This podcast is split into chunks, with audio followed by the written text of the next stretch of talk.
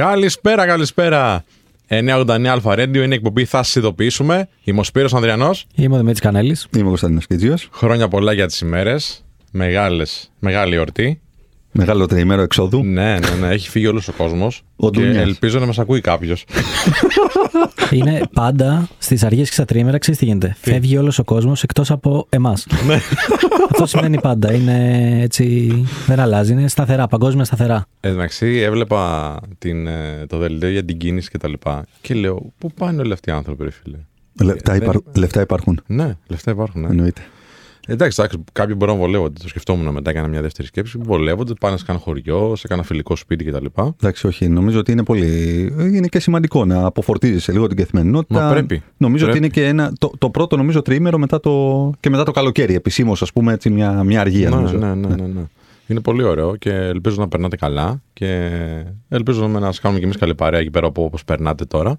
Α, μπορείτε να στέλνετε τα μηνύματά σας να μας λέτε πόσο ωραία περνάτε εκεί πέρα, τι κάνετε, τι σου βλίζετε κτλ. στο notifyshop.gmail.com Αν στείλετε φωτογραφίες με φαγητά δεν θα τις ανοίξουμε αλλά στείλτε σε ό,τι, ό,τι νομίζετε. Μπορείτε να μας ακούτε στο Spotify στο Notify Show θα σας ειδοποιήσουμε πίσω όπως και να το ψάξετε θα σας βγει. Μπορείτε να μας στέλνετε τα μηνύματά σας σε DM στο Instagram και μπορείτε να βλέπετε και αυτές τις υπέροχες μορφές όχι μόνο να τις ακούτε και στο YouTube Notify Show θα σας ειδοποιήσουμε και στο TikTok σε μορφή μικρών βίντεο έτσι για να παίρνετε μια γεύση από Κωνσταντίνο Γκίτζιο και να τρελαίνεστε.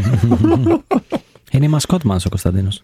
είναι καλύτερο. Δεν νομίζω, Είναι δεν νομίζω. καλύτερο. Είναι, είναι Δεν ξεκάθαρα, νομίζω. Η ξεκάθαρα. μασκότ μας είναι η καράφλα. Τέλος. Ε, ε, το λες εσύ αυτό; ναι, είναι καράφλα, γι' αυτό το λέω. Υπάρχουν πολλές. Είχαμε- Αυτή η φωτογραφία που έβγαλε ο Δημήτρης μεταξύ έχει πάει πάρα πολύ καλά. Με το φίλτρο Ναι, με το που έχω φίλτρο. και εγώ καράφλα. Ναι, ναι.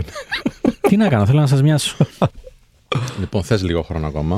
Δεν έχεις πολύ μαλλί, αυτό εννοώ. Η αλήθεια είναι ότι. Ναι. ναι. Sorry, Σπύρο, sorry που στα χαλάω. Συμβαίνουν Εντάξει, αυτά. όχι, δεν- κανένα πρόβλημα. Φίλε, εγώ νιώθω πολύ άνετα γιατί δεν χρειάζεται να χτενίζομαι. Δεν έχεις ποτέ χρειάζεται να έχω λαδωμένο μαλλί. βούληση. Ναι, Δεν έχεις ακριβώς. ποτέ λαδωμένο μαλλί. Βασικό. Είναι, είναι μεγάλη άνεση. Και όταν θα έρθει η ώρα που θα τα χάνεις. Πού ξέρεις ότι θα έρθει; Σίγουρα θα έρθει. Σε ευχαριστώ. Σίγουρα θα έρθει γιατί δουλεύεις πάρα πολύ, γιατί βάζεις στο μυαλό σου να δουλέψει. Και όλο αυτό το πράγμα σου βγει άγχος κάποια στιγμή και θα πέσουν όλες οι τρίχε. Ωραία, τέλεια. είναι ένα business show βασικά κατά βάση. Κατά βάση. Οπότε και, ξέρεις, έχει- είναι και σημαδιακή ημέρα γιατί μπορούμε να τη συνδέσουμε έτσι. Γιατί, σε, που είπαμε όχι, είπαμε όχι στο κατακτητή, είπαμε όχι στον τύρανο, ε. είπαμε όχι στους ανθρώπους που μας κάνουν να αισθανόμαστε άσχημα, ανελεύθεροι κτλ. Τι Που είπε ο άνθρωπος; συνδέ- Τι είπε, μα- Γιατί; Τι- Τα- τι Τα είπε είχα ο- πει σαν γιορτή στο σχολείο, τα ίδια. Τι σύνδεση είναι αυτή τώρα; Ναι. Έτσι είναι και το εργασιακό bullying, παιδιά.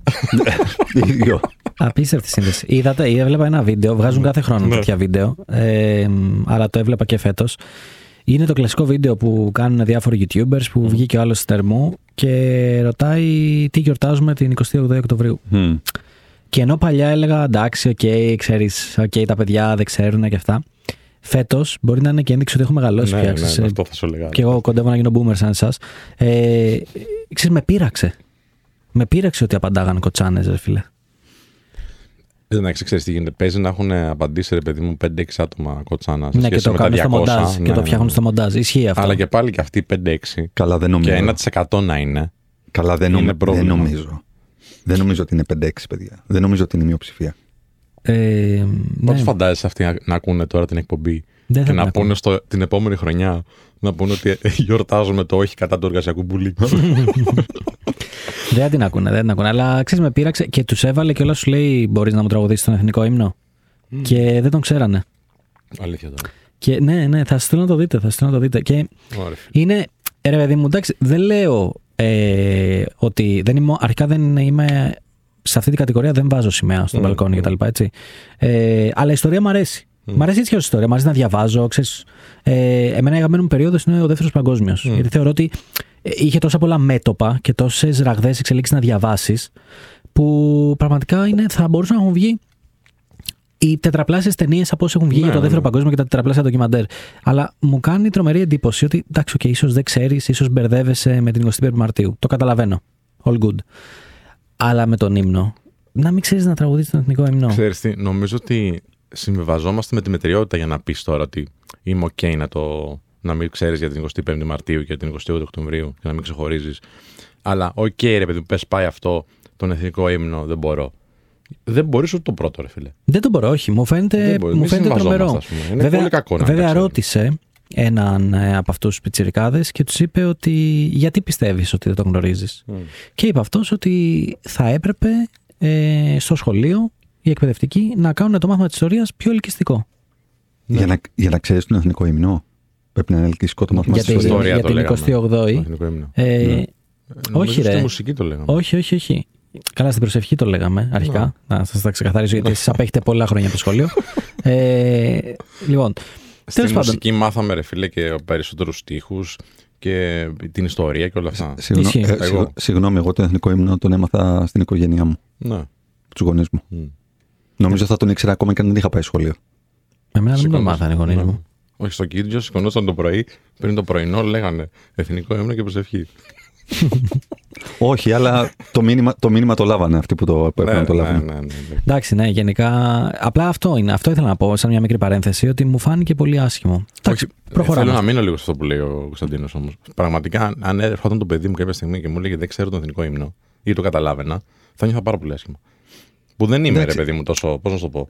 Να σου πω το Τόσο χειρότερο. έντονος. Είναι, μο- είναι μόδα μωρέ τώρα λίγο να είσαι και κατά του, Είναι και της, μόδα. της Ναι, ναι, ναι, ναι, ναι, πατρίδας ναι, σου. ναι. Τώρα, τι- γιατί ας πούμε να με θεωρήσουν και πατριώτη. Δηλαδή, πρόσεχε, ο πατριώτης έχει και αρνητική σημασία πλέον στην, στην ελληνική κοινωνία. Είναι ενοχοποιημένο, είναι σχεδόν ποινικοποιημένο. Πατριώτης, άρα είσαι και ακροδεξιός, ας πούμε. Για Ακροδεξιός. παράδειγμα. Σωστά. δηλαδή, Ναι, ή, ναι, κρε- ναι. ή βάζεις τη σημαία σου, ας πούμε, για παράδειγμα, στο μπαλκόνι. «Α, Γιατί να βάλω τη σημαία μου; Τι, τι εννοεί, δεν, δεν είσαι περήφανος για την πατρίδα σου; Είναι ωραίο όταν μιλάς για την ιστορία σου και λες η, η, η χώρα που γέννησες τη δημοκρατία, όταν λες ότι όλοι αυτοί οι, οι, οι, οι, οι, οι- πώς, πώς να σου πω, οι, οι αρχαίοι μόνοι πρόγονοι, οι ο- για τους οποίους είσαι περήφανος, αλλά δεν αγνοείς την ιστορία σου και αγνοείς και τον εθνικό ύμνο. Άρα δεν ξέρω, ε, είναι δύο μέτρα και δύο σταθμά. Επειδή δεν έχουμε να επιδείξουμε κάτι επί του παρόντος για να βρεθούμε μπροστά και να νιώθουμε περήφανοι για τη χώρα μας, Έχουμε σαν, σαν δούριο ύπο την, ε, την ιστορία μας, αλλά όταν πρέπει να αναφερθούμε σε αυτή, έχουμε μαύρα μεσάνυχτα.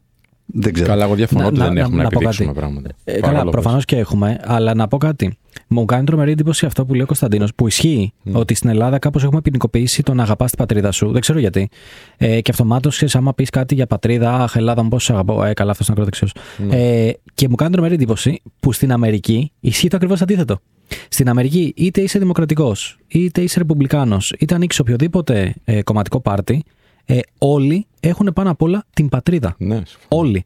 Ε, Δεν είναι τυχαίο που στην Αμερική υπάρχει και σχετικό νομοθετικό πλαίσιο, να ξέρετε, ε, που δεν επιτρέπεται ας πούμε, να γυρίσεις κάποιες ταινίες και να μην δείξεις τη σημαία. Άντε, ρε. Γι' αυτό στο Hollywood, άμα βλέπετε, κάνει κάτι πανοραμικά που φαίνονται ουρανοξύστες που έχουν τη σημαία της Αμερικής απ' έξω, είναι σχεδόν υποχρεωτικό να το κάνεις αυτό.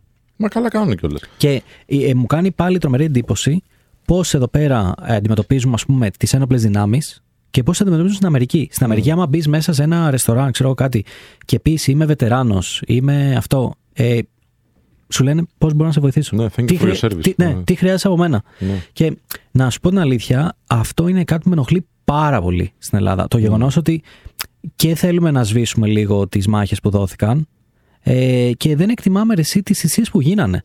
Γιατί ε, όποιος διαβάσει την ιστορία του Δευτέρου Παγκοσμίου, ε, Οκ, προ- εγώ έχω τις απόψεις μου για το ποιες ήταν οι δυνάμεις που παίξανε το πιο μεγάλο ρόλο και θεωρώ ότι τέλος πάντων προσωπικά την Αγγλία θεωρώ γιατί έσπασε το Enigma και θεωρώ ότι αυτό άλλαξε εντελώς τη ροή του πολέμου.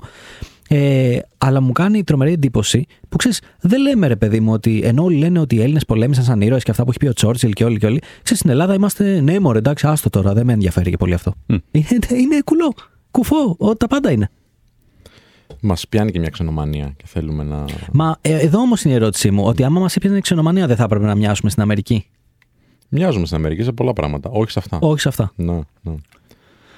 Είναι λυπηρό. Κρα- κρατιέμαι. Ναι. Κρατιέμαι. Κρατήσου, εντάξει. Και δι- τώρα μην δώσουμε και χρώμα στην Δεν είναι θέμα να δώσουμε. Δεν είναι. Άλλωστε, νομίζω ότι ο καθένας έχει και μια άποψη και μια γνώμη και Ναι, εδώ και- απλά την εκφράζουμε. Δεν, δεν, δεν περνάμε μια γνώμη σωστή ή όχι. Ναι. Απλά ξέρεις, το γενικότερο feeling είναι και προφανώς έχεις πολύ δίκιο σε αυτό που με διόρθωσε πριν. Προφανώς υπάρχουν πράγματα τα οποία μπορεί να σε περήφανος στη σύγχρονη Ελλάδα. Απλά ξέρεις, έχει, έχει στιγματιστεί και ίσως με την καλή έννοια στιγματιστεί ε, το αποτύπωμα της της αρχαίας Ελλάδας, των φιλοσόφων, των, ναι, ναι. των μαχών που Βέβαια, δόθηκαν. βέβαια. Ξέρεις, είναι, ε, ε, είναι, είναι η, η μόνιμη εποδός και το έρισμα πολλών ανθρώπων να, να αναφέρονται στη χώρα τους. Και ποτέ σχεδόν να αναφέρονται σε σχέση με τη σύγχρονη ιστορία Mm. μας και τι κάνουμε, γιατί ε, νομίζω ότι εν πολλής, αν ζούσαν αυτοί οι αρχαίοι μόνο πρόγονοι και βλέπανε πώς, πώς φερόμαστε στην, στην ιστορία μας και στη σύγχρονη Ελλάδα, νομίζω ότι θα είχαν τεράστιες διαφωνίες, θα ήταν κάθετα αντίθετοι σε αυτά τα Σίγουρα. οποία κάνουμε αυτή τη στιγμή. Αλλά ναι, κάπως, κάπως σαν, σαν να θέλουμε να βάζουμε αυτό το γκολ, δεν, δεν ξέρω, δεν, είναι, είναι λίγο περίεργο, συμφωνώ με όλα όσα λέτε. Πισ- Είναι, είναι περίεργο. Είναι περίεργο και να σου πω κάτι άλλο. Είχα κάποια στιγμή μιλάγα με έναν, ε, με έναν Γερμανό φίλο και τα λοιπά και, ξέρεις, τα είπαμε, και μου είχε εξηγήσει πόσο πολύ ε, είναι ντροπιαστικό για αυτούς όταν πηγαίνει η κουβέντα στο δεύτερο παγκόσμιο. Ε, βέβαια. Ε, ξέρεις, δεν νιώθουν καθόλου άνετα, Ναι, ναι. ε, ντρέπονται, κοιτάνε κάτω. Ε, είναι μια περίοδος που θέλουν να ξεχάσουν, τουλάχιστον οι περισσότεροι, έτσι. Και είναι και τόσες ταινίες που όλη η κουλτούρα 80 χρόνων τώρα είναι κατά τους, ρε φίλε. Μμμ. Τα πάντα, τα πάντα. Ε, απλά ναι, ενώ αυτό, εγώ θα επιμείνω, ενώ όλες οι άλλες χώρες είναι ότι... Α, να σου πω και κάτι άλλο που κάπου το διάβασα. Ε, Τώρα ή μετά το διάλειμμα; Μετά το διάλειμμα. Εντάξει. Πάμε στο διαλυματάκι. 989 Αλφα Radio, επιστρέφουμε σε λίγο. 989 Αλφα Radio, επιστρέψαμε. Είναι η εκπομπή, θα σας ειδοποιήσουμε. Και πρέπει να πούμε ότι περνάμε πολύ ωραία στα διαλύματα. Ισχύει. Αυτό δηλαδή Ισχύει. με κάποιο τρόπο θα έπρεπε αυτό το μικρόφωνο να παραμένει ανοιχτό. Δεν ξέρω, Δεν βέβαια, γίνεται. δεν ξέρω Δεν αν θα γίνεται. ξαναγινόταν η εκπομπή, θα ήταν η τελευταία μας προφανώς. Όχι, δεν είμαστε τόσο ακραία, αλλά ναι, δεν γίνονται κάποια πράγματα σε δημόσιο λόγο να λέγονται. Α, αλλά μπορούμε να πούμε βέβαια ότι είναι η εκπομπή, θα σας ειδοποιήσουμε. Και είμαστε ο Μπύρος Ανδριανός, ο Κωνσταντίνος Κίτζιος, Δημήτρης Κανέλης. Δεν το είπαμε αυτό. Με διέκοψε εδώ η μασκότ μας. Χρόνια πολλά για όσους συντονίστηκαν τώρα, για αυτές τις μέρε, τις ε, εορταστικές. Συζητούσαμε πριν και για το θέμα της σημαίας του ύμνου και πόσοι ξέρουν και αν ξέρουν ακριβώς τι γιορτάζουμε. Αλλά μ, ήθελα να σου πω το εξής που έλεγες για τη σημαία της Αμερικής Δημήτρη στο Μμμ. προηγούμενο Τέταρτο. Α, μ, είχα δει κάπου, μπορεί να κάνω μεγάλο λάθος, αλλά νομίζω ότι ήταν κάπως έτσι τα πράγματα. Όταν κατέβαινε για γερουσιαστής ο Ομπάμα, μάλλον όταν ήταν γερουσιαστής και αποφάσισε να α, δηλώσει το ενδιαφέρον του για να βγει υποψήφιος, ε, να είναι υποψήφιος για την Προεδρία, ε, είχε πει ότι δεν θα φοράω στο πέτο που φοράνε πάρα πολύ την καρφίτσα με τη σημαία. Γιατί το θεωρούσε ότι δεν είναι inclusive για κάποιο λόγο. Ε, και εν τέλει τη φόρεσε. Συμπεριληπτικό. Τι συμπεριληπτικό; Ε, Το inclusive Α, το που είπες, inclusive, για να ναι. το καταλάβουν όλοι. Ναι, ναι, ναι, Ναι. ευχαριστώ. Καλά, σωστά το λέει, σωστά. Και τελικά τη φόρεσε. Και τελικά τη φόρεσε, ναι. Τόσο ε, δυνατό είναι αυτό το πράγμα εκεί. Ενώ εδώ στο- στην ίδια φάση θα του λέγανε και μπράβο ενδεχομένως. Ναι. Εντάξει, είναι δεν, κουλτούρα, ρε ε, εμείς βάλαμε τώρα την Αμερική σαν παράδειγμα. Δεν είναι μόνο η Αμερική που είναι έτσι. Πάρα πολλές χώρες είναι έτσι. Εγώ το θεωρώ πάρα πολύ awkward, ε, πάρα πολύ παράξενο, Κωνσταντίνα. ε, αυτό που συμβαίνει ε, στην Ελλάδα, που έχει ποινικοποιηθεί λίγο το να πεις «Α, για την πατρίδα μου το κάνω». «Αχ, Ελλαδάρα, πώς σ' αγαπώ». Απλά είναι Εντάξει. κάποιες χώρες και έρχομαι να απαντήσω κιόλας και αυτό την απορία που εκφράστηκε πριν. Γιατί εμείς το έχουμε ποινικοποιήσει τόσο πολύ. Ίσως επειδή έχουμε περάσει χούντα. Και ιστορικά πολλές χώρες δεν το έχουν αυτό, έτσι. Αλλά εμείς που το έχουμε, το περάσαμε πολύ έντονα. Ισχύει. Και ίσως έχει μείνει στο συλλογικό όπως είναι τώρα αυτό το πράγμα.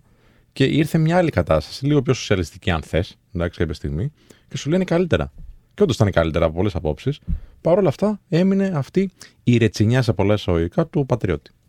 Ισχύει, ισχύει. Πολύ πιθανό. Πολύ πιθανό να συμβαίνει από αυτό. Βέβαια, θα περίμενα έχοντας περάσει πόσα χρόνια από τη Χούντα. Ξέρεις ότι σιγά σιγά οι πιο νέοι ίσως κάπως αλλάξει εκεί πέρα το mentality. Συμφωνώ και με, με λυπεί να σου πω προσωπ, σαν προσωπική άποψη όλο αυτό. Παρ' όλα αυτά, καταλαβαίνω ότι όπως λέμε ότι πρέπει να θυμόμαστε κάποια πράγματα και είναι καλό να τα έχεις στο μυαλό σου και η νέα γενιά και οι επόμενες να μαθαίνουν. σω και αυτό για κάποιο λόγο γίνεται και το θυμόμαστε. Γιατί δεν ξέρεις τι μπορεί να γίνει σε ένα άλλο μέλλον, σε ένα παράλληλο μέλλον, στυλ τώρα στον Doctor Strange, α, που τα ξεχνάμε αυτά. Ξέρεις τι, Και πάμε στα πολιταρχικά καταθέσματα. ναι, και τα ναι, λοιπά, ναι, ναι. κατάλαβες. Εντάξει, εγώ απλά ε, νομίζω η συζήτηση ξεκίνησε από το βίντεο αυτό που είδα. Να, να επαναλάβω για τον κόσμο που μας ακούει ότι κάνανε ένα βίντεο και ρωτήσανε κάποιους νέους πιτσιρικάδε στην Ερμού τι γιορτάζουμε την 28 Οκτωβρίου. Και στο βίντεο τουλάχιστον, δεν ξέρω τι μοντάζ έχει γίνει, κανείς δεν γνώριζε. Μετά τους είπαν να πούνε τον εθνικό ύμνο και πάλι δεν τον γνώριζαν. Οπότε απο- αυτό ήταν η αφετηρία της ε, συζήτησής μας εδώ πέρα. Ε, μ, εγώ θα πω ότι εντάξει, ο, συνολικά μου είναι λίγο στενάχωρο γιατί δεν θεωρώ ότι χρειάζεται να είσαι στο άλλο άκρο. Απλά ξέρω ότι κάποια βασικά πράγματα πρέπει να τα γνωρίζεις. Θεωρώ ότι όποιο- ό,τι και να είσαι ιδεολογικά, ό,τι και να υποστηρίζεις, εντάξει τώρα την πατρίδα σου, το σπίτι σου, τους ανθρώπους σου, γιατί αυτό είναι πατρίδα. Ε, καλό είναι να την αγαπάς. Αν δεν την αγαπάς, μάλλον κάνεις κάτι πολύ λάθος στη ζωή σου. Αυτό πιστεύω. Εντάξει. Αν δεν το νιώθει κάποιος, ας μην το κάνει, δεν πειράζει. Λοιπόν, οπότε είναι σημαδιακές αυτές οι μέρες να επανέλθουμε αυτή τη σύνδεση που έκανα πριν. Α, γιατί το όχι το λέμε σε καταπιεστές και δεν θέλουμε καταπιεστές πουθενά. Ούτε στην πατρίδα, ούτε στην προσωπική μας ζωή, αλλά ούτε και στην εργασιακή. Πολύ σωστά τα λες, ε, φίλε Σπύρο. Έτσι δεν είναι. Και θα συζητήσουμε σήμερα γι' αυτό. Γενικά η εκπομπή θα αφιερωθεί λίγο σε αυτό. Ξανανοίγουμε το, ξανανοίγουμε το, το, το, φάκελο με το mobbing, με το bullying. Το, το πες σαν το χαρδαβέλο. Το ε, θα έχουμε και καλεσμένοι πολύ δυνατοί να μας εξηγήσει μερικά πράγματα. Πρακτικά, γιατί, πρακτικά. Ναι, αυτό είναι. Ναι. Γιατί λες ξανανοίγουμε καθώς το είχαμε ξαναναφέρει σε προηγούμενη εκπομπή μας και θα ζητήσουμε τη βοήθεια ενός ειδικού, μιας ειδικού μάλλον, α, για να εξηγήσουμε κάποιους όρους αλλά και τρόπους αντιμετώπισης. Ε, αν θέλετε να μας στείλετε κάποια μηνύματα για τις δικές σας ιστορίες, θα είναι πάρα πολύ καλό. Και ήθελα τώρα να σε ρωτήσω, Κωνσταντίνη και Δημήτρη, αν έχετε μια αντίστοιχη έτσι ιστορία να μοιραστείτε που δεχτήκατε κατά πίεση ή ε, ήσασταν εσείς οι άνθρωποι αυτοί και δεν το καταλάβατε. Θες να σου πω, δηλαδή, όλη μου τη ζωή. Έχεις πει μία που, ήταν ο, που ήταν ο τύπος ναι, με τον μπουφάν. Ναι, ναι, που λέμε δεν φοράς τον μπουφάν. Άμα δεν φοράς τον μπουφάν μου, δεν φεύγεις, μου είχε πει. Ναι. Την πρώτη μέρα της δουλειάς. Καλοκαίρι. Καλοκαίρι, ναι. Δεν είχε ε, πολύ, πολύ δυνατός. Ε, κοίτα, εγώ πιστεύω ότι η καταπίεση μπορεί να πάρει πολλές μορφές. Πολλές φορές λέμε για εργασιακό bullying και ο άλλος φαντάζεται στο μυαλό του ότι όχι, δεν έχω κάποιον στη δουλειά μου που να μου φωνάζει. Mm. Αλλά καταπίεση δεν είναι μόνο αυτό. Καταπίεση είναι να νιώθεις ότι δεν μπορείς να φύγεις από τη δουλειά σου για κάποιο λόγο. Δηλαδή να πηγαίνει η ώρα 6, 7, 8 και εσύ να νιώθεις ότι ξέρεις κάτι. Νιώθω σαν να με έχουν δεμένο εδώ πέρα. Mm. Δεν μπορώ να φύγω γιατί, γιατί θα δώσω τη λάθος εικόνα. Και αυτό ακόμα είναι μια μορφή καταπίεσης. Είναι, ναι. Ε, γενικά, νομίζω ότι. Συγγνώμη να σου κάνω μια ερώτηση όμως. Πρέπει να. Διέκοψαμε, ναι, ναι. Πάνω σε αυτό που λες. Ναι. Ελπίζω να μην το πάρεις σαν μορφή καταπίεσης θα έπρεπε να έρθει κάποιος να σου πει ότι πρέπει να φύγεις κάποια στιγμή. Έχεις υπογράψει μια σύμβαση, ξέρεις ναι. τις ώρες που δουλεύεις. Μπράβο, φύγε. Ναι. Φύγε. Με αυτό σου λέω, το γεγονός ότι δεν έχουν το θάρρος να φύγουν σημαίνει ότι καταπιέζονται. Από ποιον; Είναι, είναι λεπτή γραμμή, ε, γι, αυτό, γι' αυτό κάνω αυτή την ερώτηση. Ε, ε, αφήνω τον Κωνσταντίνο να απαντήσει για μένα. Δεν, δεν διαφωνώ, δεν διαφωνώ, παιδιά. Ε, Εκφυλισμός πολιτικής ορθότητας. Δηλαδή; Ε, δεν σηκώνεσαι να φύγεις mm. επειδή νιώθεις ότι η πολιτική ορθότητα είναι να πρέπει κάποιο να συνηγορήσει στο να φύγεις ε, την ώρα που κανονικά δεν ναι, πρέπει. Ναι, ναι. Δηλαδή, ε, ε, ο εκφυλισμός της όμως, ε, γι' αυτό. Δηλαδή, mm. το, το ξανασυζητήσαμε σε άλλες εκπομπές και νομίζω θα, θα μας έρχεται συνέχεια αυτό το πράγμα. Ότι ε, ενώ δεν υπάρχει πρωτόκολλο, νιώθεις ότι υπάρχει ένα πρωτόκολλο το οποίο θα πρέπει να το σεβαστείς ενώ έχεις υπογράψει. Και επειδή κανείς άλλος δεν έχει σηκωθεί να φύγει, ναι, είναι σαν ναι, την Αγέλη. ναι, Είχα πει και εγώ για φίλο, ο οποίος γύρισε και μου είχε πει: Περιμένω ποιος θα σηκωθεί πρώτος για να είμαι ο δεύτερος. Mm. Αυτό τι είναι; Δηλαδή, δε, δεν είναι ασέβεια απέναντι στον εαυτό σου; Είναι. Ε, ο, οπότε... Συμφωνώ, ναι. συμφωνώ απόλυτα. Απλά σκέφτομαι, ωραία, δεν σηκώνεται κάποιος. Πρέπει να έρθει ο μάνατζερ ή ο ιδιοκτήτης της επιχείρησης για να πει: Παιδιά, σηκώθείτε, φύγετε σιγά σιγά. Πρέπει να το κάνει αυτό. Όχι, κανονικά όχι. Κανονικά όχι. είναι, είναι... είναι και δικό σου θέμα, άρα από ποιον καταπιέζεσαι. Καταλαβαίνεις. Από το, από, το, από το φοβικό, από την ενέργεια έτσι, που υπάρχει, ναι, από, τον, ναι, από τον ναι, αέρα. Ναι, από, τον αέρα. από την κουλτούρα. Έτσι, έτσι, έτσι. Που, που η κουλτούρα είναι θέμα του ιδιοκτήτη. Βέβαια. Είναι θέμα του CEO. Ε, βέβαια. Να από, πω όμως από, κάτι. εκεί, από εκεί ορίζεται συνήθως. Είναι όμως καλό, όχι κάθε μέρα, ούτε κάθε μήνα. Είναι καλό κάποιες φορές να έρθει ο μάνατζερ και να σου το πει για να σου περάσει λίγο για την ενέργεια ότι ξέρεις κάτι, είμαι μαζί σου. Θα το εκτιμούσαμε. Ναι. Θα το εκτιμούσες. Είναι... Καταλαβαίνω ότι είναι το έξτρα βήμα και είναι προαιρετικό. Δεν χρειάζεται να το κάνει. Δεν είναι υποχρεωτικό από αυτό να σου πει ότι έχει τελειώσει ε, η ώρα που δουλεύεις. Αλλά νομίζω ότι φεύγεις με άλλο αέρα τότε. Και τον εκτιμάς και λίγο παραπάνω. Ναι, συμφωνώ σε αυτό. Συμφωνώ. Πάμε σε ένα γρήγορο διάλειμμα και θα έρθουμε να τα αναλύσουμε όλα αυτά. Και θα ήθελα πάρα πολύ να ακούσω και δικές ιστορίες. Οπότε στείλτε μας τα μηνύματά σας. Τα λέμε σε λιγάκι 99 Alpha Radio. 989 Alpha Radio, επιστρέψαμε. Είναι η εκπομπή θα σας ειδοποιήσουμε. Σπύρος Ανδριανός, Δημήτρης Κανέλης, Κωνσταντίνος Κίτζιος. Α, εγώ πάω τελευταίος πλέον, ε. Ε, στο προηγούμενο on είπε εμένα τελευταία. Α, εντάξει, εντάξει. Έχει ανέβει ο Δημήτρης. Ό,τι και να γίνει, ο Σπύρος είναι πρώτος πάντα. αυτό, αυτό να θυμάσαι. Όχι, Ό,τι ρε, και να φίλε, γίνει. δεν, δεν ισχύει αυτό που λέτε. Το οποίο νομίζω στα αγγλικά, στα αγγλικά δεν είναι και λάθος να βάζεις πρώτον εαυτό Ε, σου. καλά, τι είναι. Αυτό, Έτσι. αυτό Η, είναι επιτο- σοβαρό η bullying, επιτομή ναι. της εγωκεντρικότητας είναι. Ε, τι να Τέλος κάνουμε. πάντων. Πάμε να καλησπερίσουμε την καλεσμένη μας. Ωραία, λοιπόν. Ε, τι, τι συζητάμε, Σπύρο, τι συζητάμε; Είπα για το bullying, το είπαμε πριν. Mobbing, bullying, τα πάντα. Ναι, ναι. Ωραία. Αυτό που κάνει ο Δημήτρης σε μένα δηλαδή τώρα Ναι. είναι. Τι είναι, το παράδειγμα. Τι- τι- το η επι- παράδειγμα του ορισμού. Η επι- Καλά. Political correct, ε, Σπύρος. Πάμε παρακάτω. Λοιπόν, ε, πάμε, να, πάμε να καλησπερίσουμε την ε, αγαπητή μας ε, Τατιάνα Τούντα, η οποία είναι Γενική Διευθύντρια της Ελλάς EAP. Για όποιον ενδιαφέρεται, EAP είναι acronyms, το οποίο σημαίνει Employee Assistance Programs και σίγουρα η Τατιάνα θα μας εξηγήσει και τι είναι αυτά τα Employee Assistance Programs και πώς αυτά βοηθούν στη διάγνωση του mobbing, του bullying και στην αντιμετώπιση του. Οπότε Τατιάνα, καλό μεσημέρι. Καλησπέρα, καλησπέρα Κωνσταντίνε, καλησπέρα Δημήτρη, καλησπέρα Σπύρο. Εγώ τώρα σας είπα με αυτή τη σειρά. Ελπίζω να μην έχω κάνει λάθος. καλησπέρα, καλησπέρα και στους ακροατές σας και Δημήτρη, χρόνια πολλά και για τη γιορτή σου. Ευχαριστώ πάρα πολύ. Τατιάνα, μην αγχώνει για τίποτα, αφού είπες τελευταίο το Σπύρο. Όλα καλά, είμαστε όλοι χαρούμενοι εδώ πέρα. Τατιάνα, εγώ δεν έχω κανένα πρόβλημα. κανένα πρόβλημα απολύτως. Το, το έκανα. Το ξέρουμε ότι στην καρδιά σου είμαι εγώ πρώτος. Λοιπόν. το έκανα το έκανα, το έκανα εσκεμένα, το έκανα εσκεμένα. Τον, τον τράβηξα τελευταίο πλέον τον, ε, τον Σπύρο. Ε, ευχαριστώ πάρα πολύ για την πρόσκληση και χαίρομαι πάρα πολύ που είμαι μαζί σας. Τέλεια. Θα σας πω έτσι ξεκινώντας ότι αγγίζετε, αγγίζετε πάρα πολύ ωραία θέματα για την αγορά εργασίας και θα δηλώσω φαν. Α, να το έχουμε κιόλας καταγεγραμμένο. Αλλά πιο πολύ φαν σε ποιον; ε, να, πω, να πω ότι αυτόν που ξέρω καλύτερα, έτσι και γνωρίζω, είναι ο Κωνσταντίνος. Εκεί εγώ έχω αδυναμία. Τι να κάνω τώρα; το είπα και αυτό. το είπα και αυτό. Εντάξει, όλοι, έχουν, όλοι έχουν ελαττώματα. δεν πειράζει, Τατιάνα μου, εντάξει. λοιπόν, ε, πάμε λίγο στην ε, συζήτησή μας. Έχουμε, έχουμε ανοίξει και μάλιστα ναι. Η κουβέντα, η κουβέντα μεταξύ μας δημιουργήθηκε και με αφορμή όταν, ε, τη, συζήτηση που ανοίξαμε πριν από μερικές εκπομπές περί mobbing, bullying κτλ. Ναι. Οπότε ήταν μια καλή ευκαιρία να ξανανοίξουμε αυτό το, το φάκελο που νομίζω θα το ανοίγουμε ανατακτά χρονικά διαστήματα. Να μας εξηγήσεις κατά πρώτον τι κάνει η εταιρεία σου, τι είναι τα Employee Assistance Programs και από εκεί και πέρα να, να πάμε λίγο πιο βαθιά στο mobbing, στο bullying, ε, πώς, πώς κάποιος αντιλαμβάνεται ότι έχει πέσει αν θέλεις θύμα αυτών των ε, τακτικών, πώς το αντιμετωπίζει, κάποιες πρακτικές συμβουλές γιατί πραγματικά Μας ρωτάνε πάρα πολλοί άνθρωποι πώς πώς μπορούν να το αντιληφθούν και τι μπορούν να κάνουν γι' αυτό. Πάρα πολύ ωραία. Ε, να πω λιγάκι για την ε, Ελλάδα AP ότι είναι μια εταιρεία με πολύ απλά λόγια θα το πω για να μην μπερδεύω τον κόσμο που μέσα από αυτά τα προγράμματα, τα Employees Fund Programs, φροντίζει ουσιαστικά την ψυχική υγεία και την ευεξία των εργαζομένων στην Ελλάδα και στην Κύπρο. Α, λειτουργούμε από το 2005, αισθανόμαστε πολύ περήφανοι που είμαστε αμυγός ελληνική εταιρεία. Και αυτή τη στιγμή στην ελληνική αγορά υποστηρίζουμε περισσότερες από 330 ε, εταιρείες και τους εργαζομένους τους. Ε, εγώ θα την ξεκινούσα τη συζήτηση ε, και πιστεύω ότι είναι πάρα πολύ σημαντικό να την ξεκινήσουμε έτσι, ξεχωρίζοντας τους δύο όρους, το bullying και το mobbing. Γιατί αυτοί οι δύο όροι συχνά μπερδεύονται μεταξύ τους και συνήθως για να διευκολυνθούμε χρησιμοποιούμε τον όρο mobbing όταν αναφερόμαστε στο εργασιακό bullying, δηλαδή όταν μιλάμε για το bullying στον χώρο εργασίας.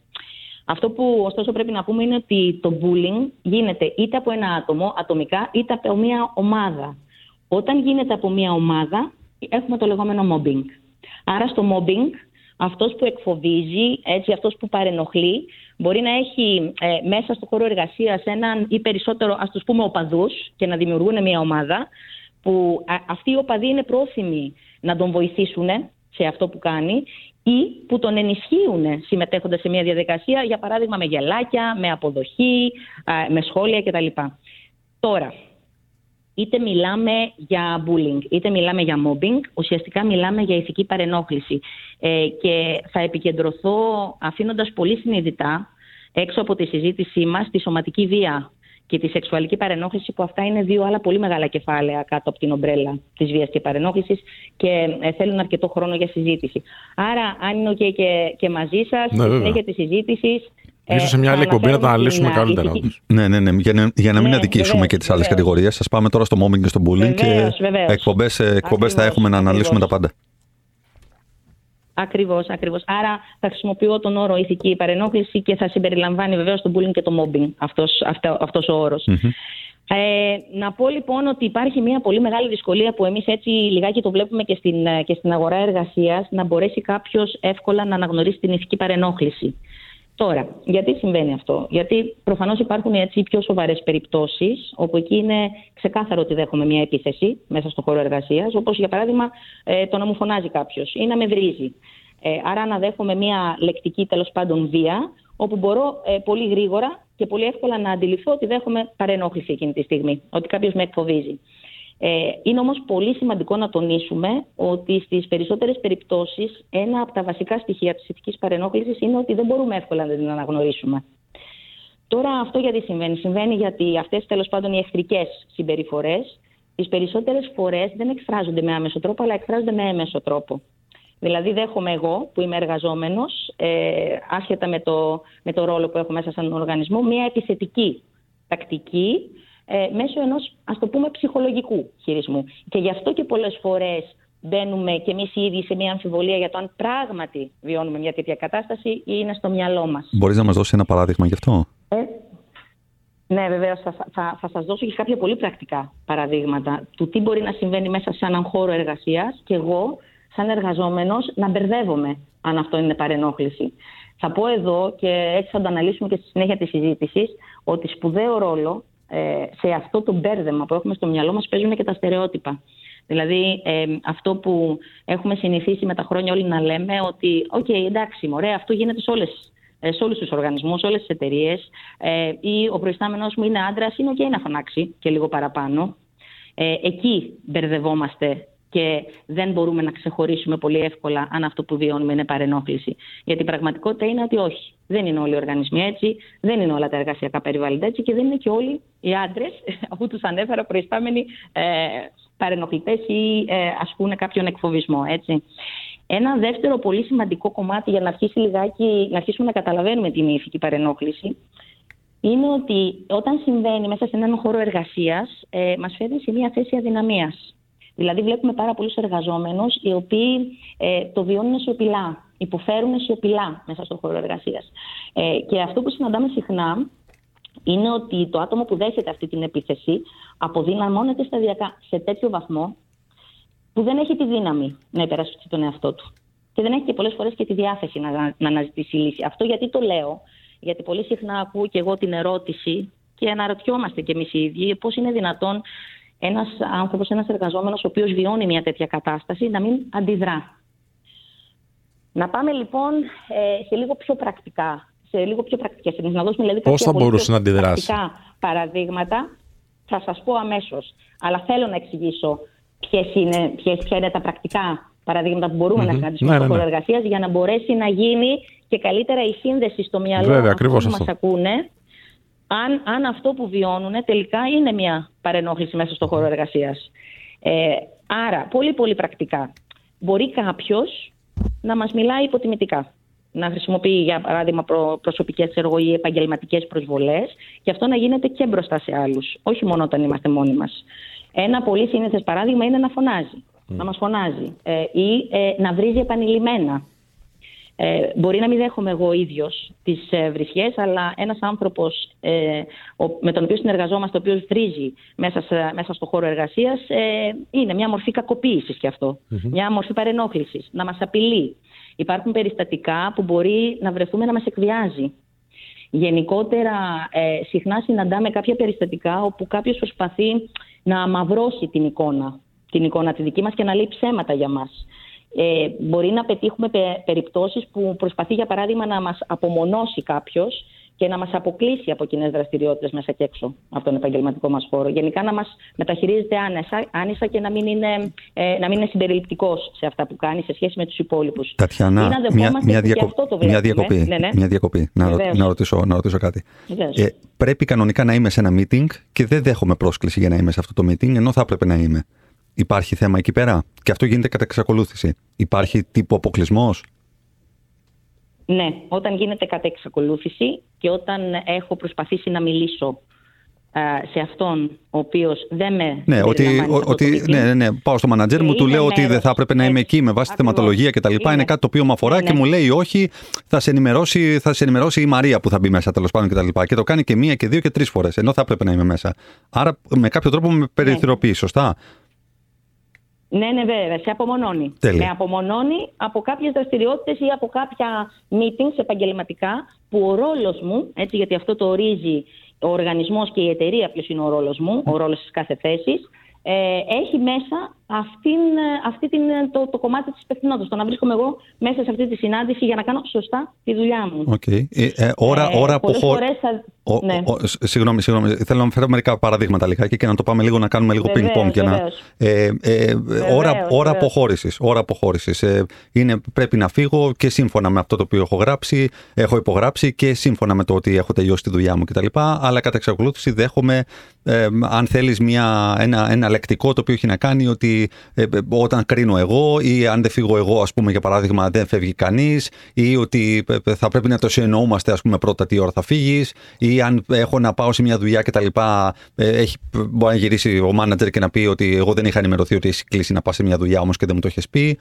Τι, τι, τι, είναι αυτό και τι κάνουμε, έτσι, και τι κάνουμε και στη μία και στην άλλη ε, περίπτωση. θα, θα, θα, Ωραία, ωραία, είναι και πολύ ωραία παραδείγματα αυτά, γιατί εκεί μπερδευόμαστε όλοι μας. Ε, ε, είναι η πρόθεση και είναι και ο τρόπος με τον οποίο επικοινωνούμε κάποια πράγματα. Είπες εσύ, Κωνσταντίνα, σε προηγούμενη εκπομπή σου, ε, πολύ σωστά, κατά εμένα, ότι όταν ε, είναι, για παράδειγμα, να συνεργαστείς με κάποιο συνεργάτη σου, είσαι από την αρχή ανοιχτό βιβλίο σε σχέση με τις συνθήκες. Ότι εσύ θα χρειαστείς να συνεργαστείς και να δουλέψεις περισσότερο, για παράδειγμα, από 8 ώρες ε, μέσα, στην, ε, μέσα στο regeneration, έτσι που ε, και εγώ το καταλαβαίνω και πολύ το αντιλαμβανόμαστε αυτό. Άρα εσύ όταν έχεις ήδη πει σε έναν συνεργάτη σου με τον οποίο ξεκινάς και συνεργάζεσαι ότι ξέρεις κάτι μπορεί να χρειαστεί να δουλέψεις και 9 και 10 ώρες και εκείνος το έχει αποδεχτεί αυτό, διότι το θεωρεί ότι είναι δημιουργικό. Έτσι, δεν σημαίνει ότι είμαστε όλοι με το μαστιγιο από πάνω και δουλεύει ο κόσμος έτσι. Mm-hmm. Θεωρεί ότι είναι δημιουργικό, θεωρεί ότι είναι κάτι που τον ενδυναμώνει, που τον βοηθάει να μαθαίνει περισσότερο και είναι επιλογή του να συνεργαστεί έτσι, εκεί για μένα δεν υπάρχει κακοποίηση. Ε, κακοποίηση ή παρενόχληση υπάρχει όταν ο τρόπος με τον οποίο μεταφέρουμε μέσα σε έναν χώρο εργασίας ε, τα πράγματα είναι άσχημος ή ε, βρίσκεται ο εργαζόμενος αντιμέτωπος με συνθήκες οι οποίες δεν έχουν γίνει από την αρχή ξεκάθαρες και αναγκάζεται να μπει σε έναν τελείως διαφορετικό τρόπο εργασίας όπου εκεί ξεκινάει και ένα πάρα πολύ έντονο στρες. Εγώ θα πω, γιατί είναι πάρα πολύ σημαντικό αυτό να ακουστεί, ότι για να μπορέσω να καταλάβω εάν ε, τη στιγμή που εγώ αρχίζω και αναρωτιέμαι αν αυτό που μου συμβαίνει είναι παρενόχληση, πρέπει να κάνω τρεις βασικές ερωτήσεις στον εαυτό μου. Κωνσταντίνε. Το πρώτο που πρέπει να ρωτήσω τον εαυτό μου είναι αν η συμπεριφορά του άλλου είναι ανεπιθύμητη, είναι προσβλητική ή είναι εκφοβιστική. Άρα, πού πάμε και εστιάζουμε εδώ στη συμπεριφορά. Το δεύτερο είναι αν επηρεάζει την αξιοπρέπειά μας και τη, την, έτσι, τη σωματική και την ψυχολογική μας ευεξία. Και το τρίτο είναι αν έχει δημιουργήσει ένα ε, έτσι εχθρικό, να το πω, εκφοβιστικό και επιβλαβές τελικά εργασιακό περιβάλλον για μας. Αν η ερώτηση σε ένα από αυτά τα τρία κομμάτια είναι ναι, τότε βρίσκομαι μέσα σε μια τέτοια πρόκληση. Τέλεια. Με αυτό θέλω, να, θέλω, θέλω να, κάνουμε μια άλλο, να βάλουμε μια άνω τελεία, να πάμε σε ένα σύντομο διάλειμμα και επιστρέφουμε για να συνεχίσουμε 989 Αλφα Radio. 989 Αλφα Radio, επιστρέψαμε. Είναι η εκπομπή, θα σας ειδοποιήσουμε. Ε, συζητάμε για το mobbing, για το bullying, για την ηθική παρενόχληση, όπως μας ε, αναφέρει και η πολύτιμη καλεσμένη μας Τατιάνα Τούντα, Γενική Διευθύντρια της Ελλάση AP. Και έχουμε ανοίξει για τα καλά τη συζήτηση αυτή και δίνουμε και παραδείγματα. Και κάπως έτσι εδώ θέλω να έρθω και να να δώσω ένα παράδειγμα γιατί μιλώντας Τατιάνα, προσπαθώ να κάνω και το, το δικό μου ε, reflection σε πράγματα τα οποία έχω κάνει μέχρι ναι. σήμερα. Σε εμάς να δεις Τατιάνα τι ναι. μας κάνει εδώ. ε, ε, και, και φέρνω ένα παράδειγμα στο μυαλό μου, το οποίο ε, έχω και είχα ζήσει στο, στο παρελθόν. Ε, ένας πολύ, πολύ αγαπητός και αγαπημένος ακόμα πρώην συνάδελφος είχε έτσι μια ιδιαιτερότητα απέναντι στο, στο φαγητό του. Δηλαδή θα μπορούσε να αναμίξει ε, μπριάμ μαζί με μακαρόνια, μαζί με ψάρι, ε, μαζί με σούσι και από πάνω να βάλει δεν, δεν ξέρω. Ό,τι μπορείς να φανταστείς. Ό,τι μπορείς να φανταστείς, μπορούσε να το ναι. βάλεις σε ένα πιάτο και να το φάει όλο μαζί, μόνο μιας, χωρίς να υπάρχει. Όχι ένα-ένα. Καταλαβαίνεις. Τουρλού, ρε παιδί μου, αλλά πράγματα τα οποία δεν φαντάζεσαι. Έτσι, mm-hmm. Δημιουργική ασάφεια. Mm-hmm. Ε, οπότε, fusion cuisine. Ναι, fusion, whatever. ε, οπότε, ε, τι είχε γίνει; Είχε γίνει ένα αντικείμενο ε, ο, ε, σχολιασμού με την καλή έννοια και, και trolling θα λέγαμε. Δηλαδή, ναι, βάλε και ένα μιλφέι, ας πούμε, από πάνω και φάτο Το οποίο έδειχνε προφανώς να το απολαμβάνει. Γελούσαμε όλοι μαζί στο γραφείο. Δηλαδή ήταν, ήταν εύθυμο το, το, το, το, το περιβάλλον και το, η ατμόσφαιρα. Αλλά ένιωθα ότι. Ναι. Ένιωθα, ένιωθα στο 80% ότι ήταν OK με αυτό. Ένιωθα ότι σε ένα 20% ίσως να είχε μια σχετική συστολή απέναντι στο ότι νιώ- ότι μπορεί να μην νιώθει άνετα που το κάνει τελικά μπροστά μας όλο αυτό. Ή ότι Ναι. ίσως κρίνεται αυτό το Ναι. πράγμα και κρίνεται με αλφαγιώτα. Οπότε, ενώ περνούσαμε όλοι καλά και ο ίδιος γελούσε και όλοι μας κτλ., αυτό άρχισε λιγάκι να, πώς πω, να, να, να εκτροχιάζεται και να εκφυλίζεται και να γίνεται σχεδόν κάθε φορά. Οπότε, ο, και, και, Ναι. και συμμετείχα και εγώ πάρα πολύ ενεργά, γιατί επειδή με ξέρεις και λίγο πιο προσωπικά, είμαι άνθρωπος Ναι. πολύ. και να τρολάρουμε και να κάνουμε κτλ. Οπότε ένιωσα ότι μήπως το παρακάνουμε τελικά, μήπως δεν νιώθηκε την απόλυτη ελευθερία Ότι πλέον. κάνατε εσείς bullying Ναι. στον άνθρωπο; Ναι, ναι, ναι. Αυτό έκανε bullying σε εσάς, παιδιά. Αυτός- Πρώτα απ' όλα, πώς θα μύριζε αυτό το φαγητό; σε όλο το γραφείο. Πραγματικά. Για σκέψτε το. Ε, ο- οπότε το αναφέρω έτσι τώρα, γιατί έτσι όπως το αναφέρεις, ε, ε, ε, έστω και σε ήπια μορφή, νιώθω ότι μπορεί αυτός ο άνθρωπος ε, ξέρεις, να, να είχε δεύτερες σκέψεις απέναντι στην ελευθεριότητα που τη δι- του δινότανε πέρα από την πλάκα να φάει έτσι όπως αυτός νιώθει. Ε, να πω ότι και, ακόμα και στο χιούμορ που μπορεί να γίνει μέσα στο χώρο εργασίας, ε, κάποια στιγμή πρέπει να τραβάμε κι εμείς οι ίδιοι, έτσι και για τον εαυτό μου το λέω αυτό, μία γραμμή. Ε, και θα πω επίσης, γιατί είναι πάρα πολύ σημαντικό και αυτό να ακουστεί, ότι όλοι έχουμε κάνει λάθη. Έτσι, στη διάρκεια της επαγγελματικής μας πορείας, και εγώ μπορεί να έχω προσβάλει κάποιον, ή να έχω στεναχωρήσει, ή να έχω έτσι πληγώσει κάποιον συνεργάτη μου.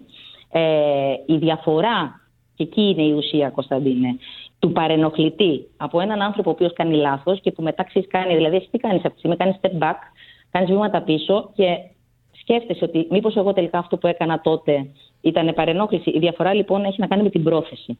Αυτός που παρενοχλεί θέλει να μας πληγώσει συναισθηματικά. Έτσι, είναι ξεκάθαρο αυτό. Θέλει να αποκτήσει εξουσία πάνω Πολύ μας. σημαντικό αυτό. Άρα, όταν, όταν εσύ λοιπόν δεν το κάνεις με αυτή την πρόθεση, ε, περνάμε σε ένα δεύτερο κομμάτι που είναι πολύ σημαντικό, που αφορά στην προσωπική μας ενδυνάμωση.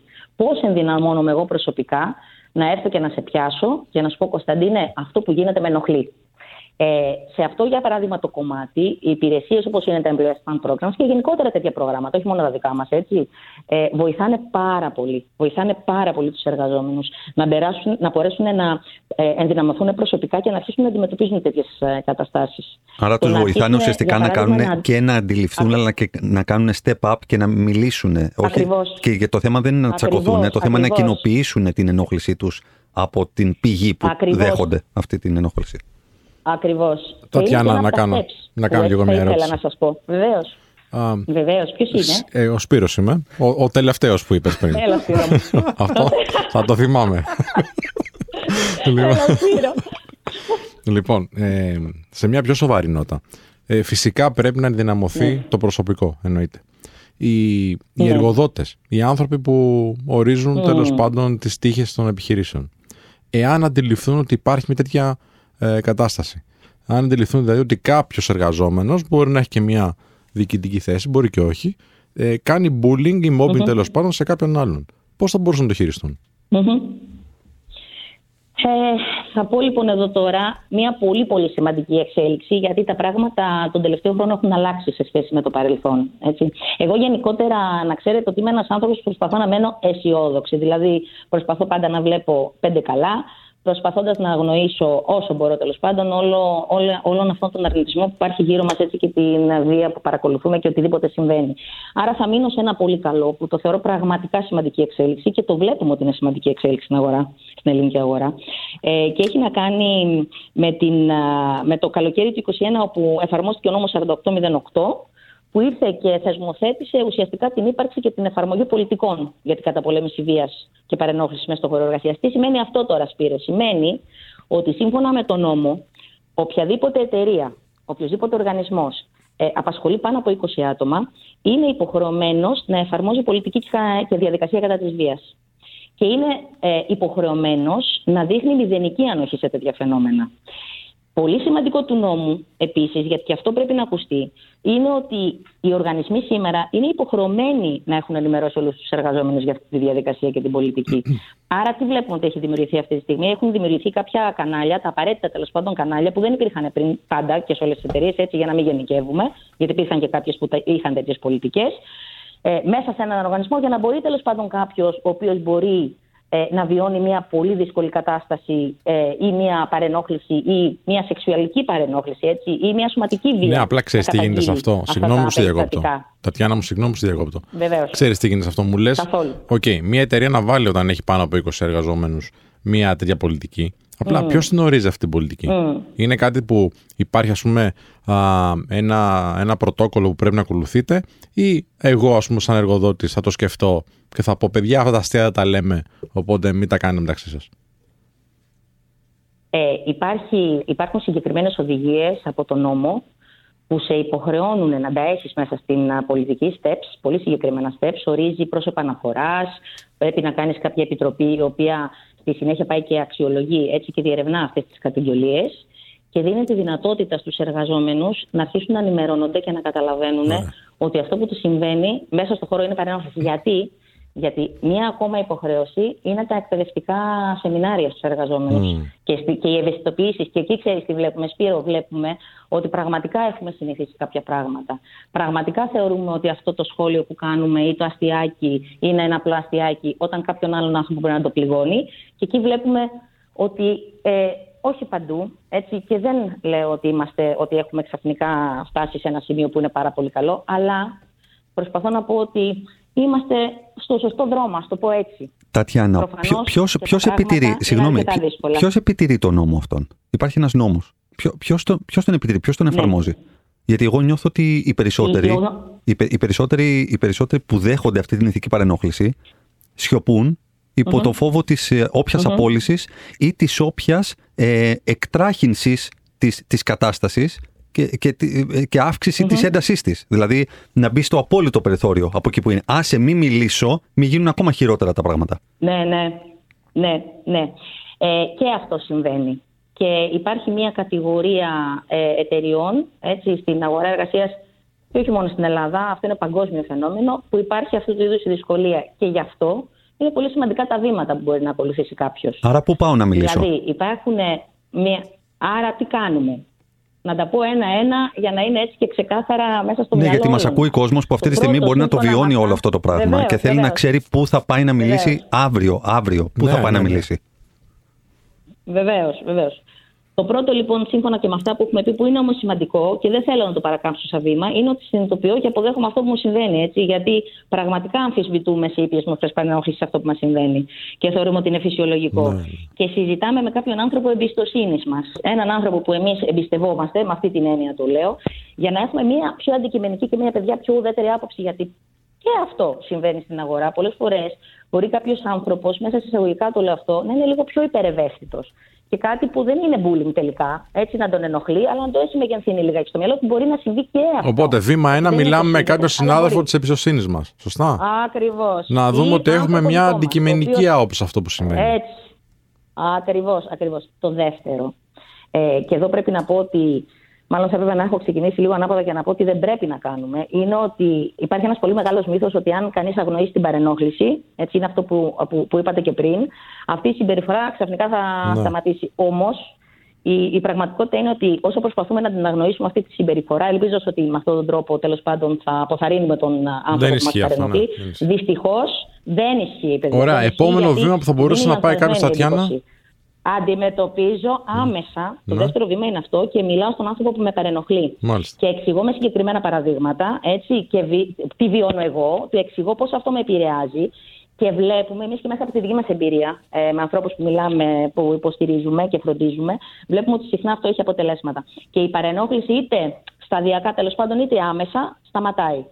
Αν τώρα αισθάνομαι, γιατί δεν είναι όλοι οι άνθρωποι έτοιμοι να πάνε να κάνουν ένα τέτοιο είδους confrontation, να αντιμετωπίσουν έναν άνθρωπο και να του πούνε κάποια πράγματα, ότι χρειάζομαι κάποιο ειδικό να με ενδυναμώσει. Είναι πολλοί οργανισμοί, παιδιά, πλέον που δίνουν τέτοιες δυνατότητες και της ε, τηλεφωνικής, για παράδειγμα, συμβουλευτικής υποστήριξης. Άρα, αν έχω αυτή τη δωρεάν παροχή, πάω και απευθύνομαι εκεί για να μπορέσουν να με υποστηρίξουν και να με ενδυναμώσουν. Τώρα, αν δεν υποχωρήσει, γιατί περνάμε σε αυτό το ναι, σενάριο. Κλιμακώνουμε στη διοίκηση. Αν τώρα, ε, Ακριβώς. Αν δεν υποχωρήσει λοιπόν το άτομο που με απαρενοχλεί, τώρα πλέον έχω μία διαδικασία, μία πολιτική, έτσι, που ξαναθυμίζω ότι είναι υποχρεωτική από 20 άτομα και πάνω. Ακολουθώ όλα τα βήματα που μου υποδεικνύει ο οργανισμός μου σε αυτές τις περιπτώσεις. Οπότε, βάσει νόμου, οφείλει να σε βοηθήσει. Οπωσδήποτε. Και Ε, ο νόμος αυτός για μένα είναι πάρα πολύ σημαντικός γιατί πάει και συμπεριλαμβάνει μηδενική ανοχή και στη σεξουαλική παρενόχληση και προτρέπει και τους οργανισμούς, παιδιά, να φροντίσουν και να στηρίξουν τους εργαζόμενους που πιθανόν να, έχουν, να είναι θύματα ενδοοικογενειακής βίας. Δηλαδή, περνάει και σε άλλα. Πάμε και Τέλεια. αγγίζουμε. Εγώ γι' αυτό λιγάκι με βλέπετε και είμαι λίγο πιο αισιόδοξη. Αγγίζουμε θέματα και μιλάμε για πράγματα μέσα στις εταιρείες. Παρενόχληση, ψυχική υγεία, σεξουαλική παρενόχληση, κακοποίηση, που δεν τολμάγαμε. εύκολα να Τατιάνα, τα κουβεντιάσουμε μία πριν από τελευταία κάποια ερώτηση, χρόνια. γιατί ε, είναι πολύ ωραίο αυτό που μας λες, Ναι. αλλά υπάρχει ένα debate και θέλω οπωσδήποτε να μας πεις Ναι. έτσι μία άποψή σου γρήγορα. Ε, είμαι υπέρ του να ενδυναμώνουμε τους ανθρώπους. Πιστεύω ότι είναι το πιο σημαντικό. Ναι. Παρ' όλα αυτά, μήπως Ναι. έχουμε γίνει πιο ευαίσθητοι από ό,τι σωστά έπρεπε; Ε, αχ, τώρα μου ανοίγεις ένα θέμα να είχαμε 40 ώρες να μιλάγαμε. Γιατί, Δώσε μας- δώσε μας μια τοποθέτηση, γιατί πρέπει να πάμε στο αγγίζει- δελτίο ειδήσεων. Αχ. Λοιπόν, σας λέω λοιπόν πάρα πολύ έτσι, ε, όσο πιο γρήγορα τέλος πάντων μπορώ, ότι υπάρχουν κάποιες ποιότητες και εγώ είμαι υποστηρικτής αυτής της κατάστασης, όπως είναι η ενσυναίσθηση, το ότι ε, διοικώ και διαχειρίζομαι τους ανθρώπους με ευγένεια, με καλοσύνη, έτσι, μπαίνω στα παπούτσια τους, που στερεοτυπικά τα θεωρούμε αδύναμο management και δεν είναι αυτή η πραγματικότητα. Αυτές οι ποιότητες είναι που θα μας πάνε στην επόμενη μέρα, Ωραία. αυτές οι ποιότητες είναι που θα μας βοηθήσουν να είμαστε βιώσιμοι και εμείς οι ίδιοι και οι οργανισμοί μας. Τατιάνα μου, ε, υπέροχα όσα αναφέραμε και πάρα πολύ σημαντικά. Δώσαμε και πρακτικά παραδείγματα. Ε, σε ευχαριστούμε πάρα πολύ για την παρουσία σου και όσα μοιράστηκες και νομίζω ότι Εγώ. θα, θα, αν- θα ανανεώσουμε πολύ σύντομα το, το ραντεβού μας για να ξαναμπούμε λίγο βαθιά σε αυτό το ζήτημα και να μιλήσουμε και για το κομμάτι της Ναι. σεξουαλικής παρενόχλησης, για, το, για την οποία έχουμε Βέβαια. και ιστορίες που μας έχουν στείλει ακροατές πολύ συγκεκριμένες και ε, με- τι- τι να πω, πολύ τριχιαστικέ θα έλεγα. Λοιπόν, ε, Ευχαριστούμε ναι. πάρα πολύ. Ευχαριστούμε. Ευχαριστούμε. ευχαριστούμε πολύ. Και εγώ σας ευχαριστώ Και καλά πάρα πολλά. πολύ. Ήταν μεγάλη χαρά μου που τα είπαμε. Καλό μεσημέρι, καλό μεσημέρι. Ήταν η Τατιάνα Τούτα, Γενική Διευθύντρια της Ελλάς EAP. Εμείς βγαίνουμε για διάλειμμα για ένα σύντομο ε, δελτίο ειδήσεων και επιστρέφουμε 989 Αλφα Radio. 989 Αλφα Radio, επιστρέψαμε. Μπαίνουμε στη δεύτερη ώρα της εκπληκτικής αυτής εκπομπής με Δημήτρη Κανέλη, Κωνσταντίνο Γκίτζιο και εμένα. Εντάξει, Ποιος είστε είσαι εσύ, καλά πες τώρα. μας ποιος είσαι εσύ. Σπύρος Ανδριανός. Ευχαριστώ Δημήτρη που μου δίνεις το OK να εκφραστώ. Ο σπυράντο της καρδιάς μας.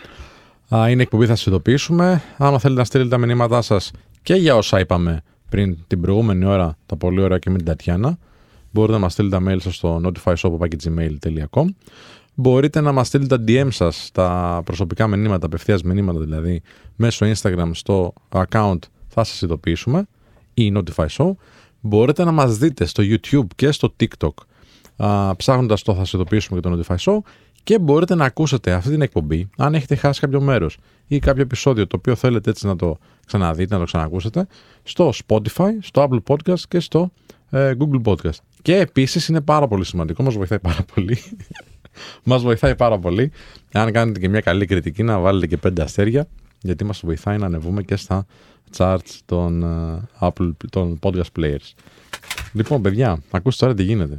Εκτός από το bullying και το mobbing, υπάρχει και ένα θέμα με το πώς βάζουμε ε, μέσα στις επιχειρήσεις ανθρώπους οι οποίοι έχουν ε, κάποιες ιδιαιτερότητες. Εγώ πάντως κατάλαβα ότι έκανα, ότι έκανα bullying σε συνάδελφό μου με το Ναι. φαγητό. Έτσι. Κοίτα, ε, σου είπα, ο συνάδελφος σας έκανε. δηλαδή, συγγνώμη τώρα, βάζεις, να σου πω έτσι, μπορώ να δεχτώ μέχρι καρπούζι με φέτα, μέχρι εκεί. Δεν μπορώ να δεχτώ τίποτα άλλο. Εντάξει, έχουμε και εμείς ένα συνάδελφο, τον Ανέστη βασικά, το συνεταιρό μου, δεν πειράζει να το πω, που είναι λίγο πιο έτσι, artistic στο στο πώς θέλει να τρώει μερικά πράγματα. Δηλαδή τρώει ας πούμε φυστικό βούτυρο με, μπορεί να βάλει με μουστάρδα. Σε, Α. κα- ναι, σε κάποιες ε, φαντάζομαι κουζίνες του κόσμου αυτό δουλεύει. Ναι. Αλλά σε κάποιες κουζίνες του κόσμου τρώνε και ανθρωπο, είναι ανθρωποφάγοι κιόλας. Ναι. Τι να πω τώρα. Ε, δεν θα το επέτρεπα εγώ. Στο δικό μου πιάτο τουλάχιστον. Δημήτρη. Και, και μόνο που το βλέπεις είναι περίεργο, ρε φιλέ. Δημήτρη. Σκέψου να το μυρίζεις κιόλας.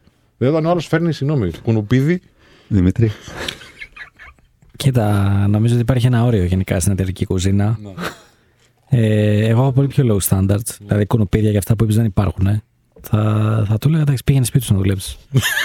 ε, πλάκα κάνω. Δεν θα του έλεγα αυτό, αλλά Αυτό δεν είναι bullying. νομίζω. κα- Να σου πω λίγο, επειδή όντως η εταιρική κουζίνα είναι μεγάλο πράγμα. Μμ. Γιατί είναι μια κουζίνα που τη χρησιμοποιούμε 40-50 άτομα. Ε, θε- θεωρώ ότι δεν μπορείς να κάνεις αυτά που κάνεις σπίτι σου. Βέβαια. Πολλοί λανθασμένα θεωρούν ότι, να σου πω κάτι, όπως το κάνω σπίτι μου, θα πάρω να το ζεστάνω εκεί. Ρε φίλε, δεν γίνεται. Δεν, γίνεται. δεν είναι δυνατόν. Γιατί πρέπει να σκέφτεσαι και τους άλλους. Δηλαδή, δεν, μπο- δεν μπορούμε να μιλάμε για ενσυναίσθηση και να λέμε ότι ο άλλος θα έρθει στην εταιρική κουζίνα να κάνει ό,τι κάνει σπίτι του. Μα Είναι- το, το πρόβλημα είναι ότι δεν μιλάμε για συνέστηση. Αυτό είναι το πρόβλημα. Αυτό, ναι. Αλλά δε- και δεν έχει να κάνει μόνο με το φαγητό που φέρνεις. Για μένα έχει να κάνει με πολλά πράγματα. Πώς παρατάς την κουζίνα, πώς παρατάς τα ναι, φλιτζάνια. ναι, ναι, την τουαλέτα. Πώς, ε, το, ε, Βέβαια. τον φούρνο μικροκυμάτων όταν σκάει το φαγητό που κανείς δεν τον καθαρίζει και τον αφήνει εκεί πέ- μέσα με τα φαγητά και αυτά. Δηλαδή, ε, συνολικά πρέπει. Και το ίδιο ισχύει και για τις τουαλέτες σε μια εταιρεία, έτσι. Ε, ήμουνα σε μια εταιρεία παλιότερα και μου είχε πει μια κοπέλα όταν πέρναγα, μόλις είχα βγει ξέρω, από, την, από τις αντρικές τουαλέτες και μου λέει «Ρε εσύ, ε, σε πειράζει, μου λέει να πάω. Και της λέω, γιατί δεν πας στις γυναικείες; Και μου λέει, δεν θες να μου λέει να μπεις μέσα να δεις πώς είναι. Ναι, αυτό, αυτό, συμβαίνει, αυτό συμβαίνει πάρα πολύ συχνά. Ναι. Και έτσι λέω πήγαινε, μου λέει απλά, μου λέει θα μπορούσε μου λέει, να κάτσεις απ' έξω να μην μπει κανείς μέσα και τα λοιπά. Και έτσι λέω ναι, ρε, εσύ, της λέω, εννοείται, δεν. Οπότε θέλω να σου πω ότι για Three μένα. hours later. είναι- Ναι, Περίμενε και ο Κανέλης ακόμα. βγήκε το επόμενο βράδυ βγήκε. ε, όχι, ρε. Εντάξει, κοπέλα, ότι εννοείται σε αυτά τα θέματα. Ναι, ναι. Ε, οπότε για μένα ξέρεις, είναι ένα γενικότερο να σκέφτεσαι ότι όταν είσαι σε ένα περιβάλλον πρέπει να σκέφτεσαι τον άλλον. Τώρα, για αυτά που μας είπε η φίλη της Τατιάνα, εγώ συμφωνώ στα περισσότερα. Απλά θεωρώ ότι δεν χρειάζεται να είμαστε και υπερβολικοί. Μμ. Δηλαδή, εγώ. Ε, είμαστε, είμαστε πιο ευαίσθητοι, θεωρείς πλέον σε όλα ναι, αυτά; εγώ αυτό το θεωρώ ρώτησα σίγουρα και ότι εγώ, είμαστε πιο συμφωνώ. ευαίσθητοι. Ε, ξέρεις ποιο είναι το θέμα μου; Για μένα, θεωρώ ότι ένας άνθρωπος που έχει ενσυναίσθηση και βάζω τον εαυτό μου μέσα σε αυτούς, ότι εγώ θα κάνω το χαβαλέ, αλλά τη στιγμή που θα νιώσω ότι τον άλλον τον πειράζει, εγώ θα σταματήσω. Δεν θα μπω στη διαδικασία να σκεφτώ ότι μην κάνεις τα αστείο γιατί μπορεί να τον πειράξει. Θα το κάνω. Άμα δω ότι τον πειράζει, θα ζητήσω αμέσως συγγνώμη. Έτσι, να είμαι τυπικός 100%. Απλά νομίζω ότι έχουμε πάει λίγο και. Σε άλλο level. Ναι, έχουμε μπει σε ένα level που ξέρεις, πρέπει να προσέχουμε τα πάντα. Τα πάντα, τα πάντα. Έτσι. Ε, εγώ νομίζω ότι γενικά το να κάνεις και αστεία και να πειράζεστε ο ένας τον άλλον, εγώ νομίζω ότι είναι και μια διαδικασία team bonding. Δεν Οκ. γίνεται αλλιώς, ρε. Ε, Πώς θα περάσουμε τώρα 8 ώρες μες στην εργασία Ναι. και παραπάνω; Απλά ξαναλέω, τη στιγμή που θα δεις ότι κάποιος ενοχλείται ε, α, και ποτέ δεν κάνω αστεία ε, με εξωτερική εμφάνιση. Mm. Ποτέ. Έτσι. Εκτός από εμάς που λες γιατί γράφουμε. Ε, άλλο εσά. Δεν δεν σας θεωρώ τίποτα. Δεν μου είστε τίποτα. ε, οπότε. Ε, Τι να σου πω, ρε Κανέλη, εντάξει, πραγματικά. ε, πλάκα Πάλι καλά κάνω, που έχεις παιδιά. ενσυναίσθηση. Πλάκα κάνω. Η Έχω ενσυναίσθηση- Εμένα, εμένα με πείραξε αυτό. Έχω ενσυναίσθηση. Σε Γενι- πείραξε. Ναι. Κάνε και από μόνος σου. Δεν θα ζητήσει συγγνώμη τώρα που είπες. Όχι.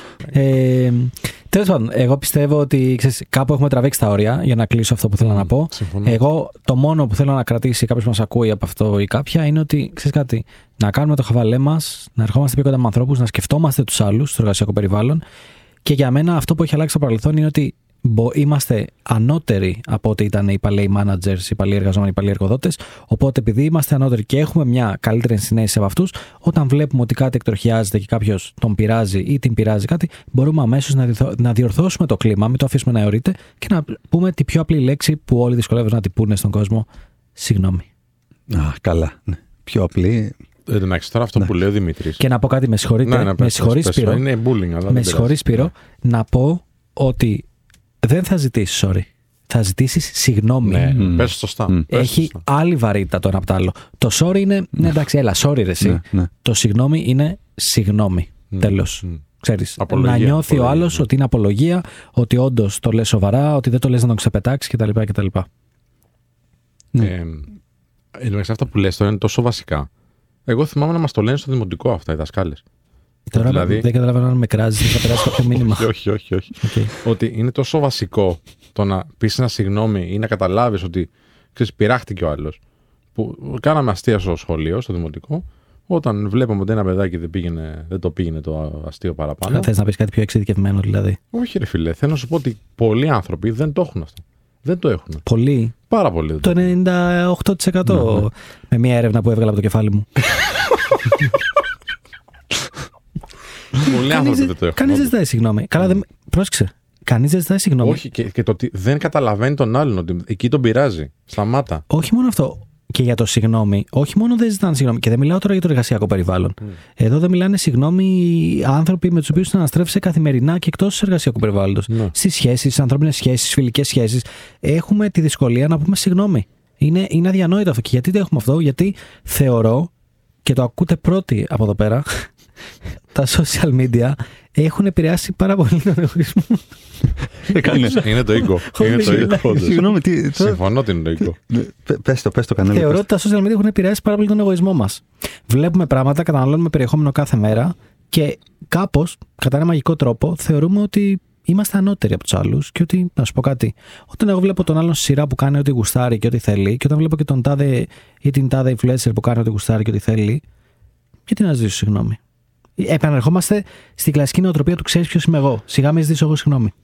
Νομίζω ότι υφίσταται αυτό που λες. Απλά νομίζω ότι είμαστε τσακωμένοι με την ανάληψη ευθύνης. Γιατί η συγγνώμη έχει να κάνει με την ανάληψη της ευθύνης που μου αναλογεί για το πώς έκανα κάποιον να νιώσει. Και γενικότερα έχουμε μια τάση στην αποποίηση ευθυνών. Οπότε το να ζητήσω εγώ συγγνώμη πάει να πει ότι τα έχω με κάποιο τρόπο καλά με τον εαυτό μου. Αντιλαμβάνομαι τι έχω προκαλέσει στον διπλανό μου. Αντιλαμβάνομαι και παραδέχομαι μέσα μου ότι έχω σφάλει κάπου και παίρνω την ευθύνη να πάω να ζητήσω συγγνώμη, συγχώρεση από τον διπλανό μου για να μπορέσουμε να πορευτούμε.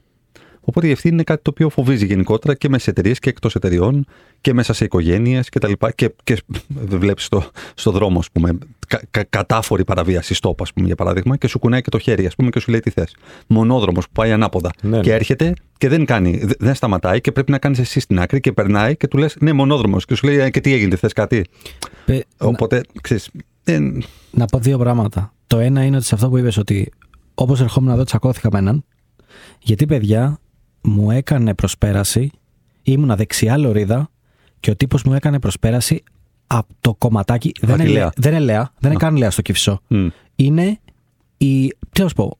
Η, η, η δεξιά λωρίδα που τελειώνει. Ναι, ναι. δεν, είναι- δεν είναι καν Μμ. λέα. Μμ. Και Παίρνει μου έκανε, μακράσπεδο. μου, ναι, μου έκανε προσπέραση από εκεί, Μμ. σαν να μην Μηχανή, τρέχει ε. τίποτα. Του κορνάρω γιατί δεν χωράγαν τα μάξια. Μμ. Και μου έβγαλε χέρι. Έτσι, Ό,τι θες. έτσι. Λοιπόν, το ένα ήταν αυτό και το άλλο ήταν κάτι που θέλω να σας ρωτήσω πολύ σοβαρά για το συγγνώμη που λέμε.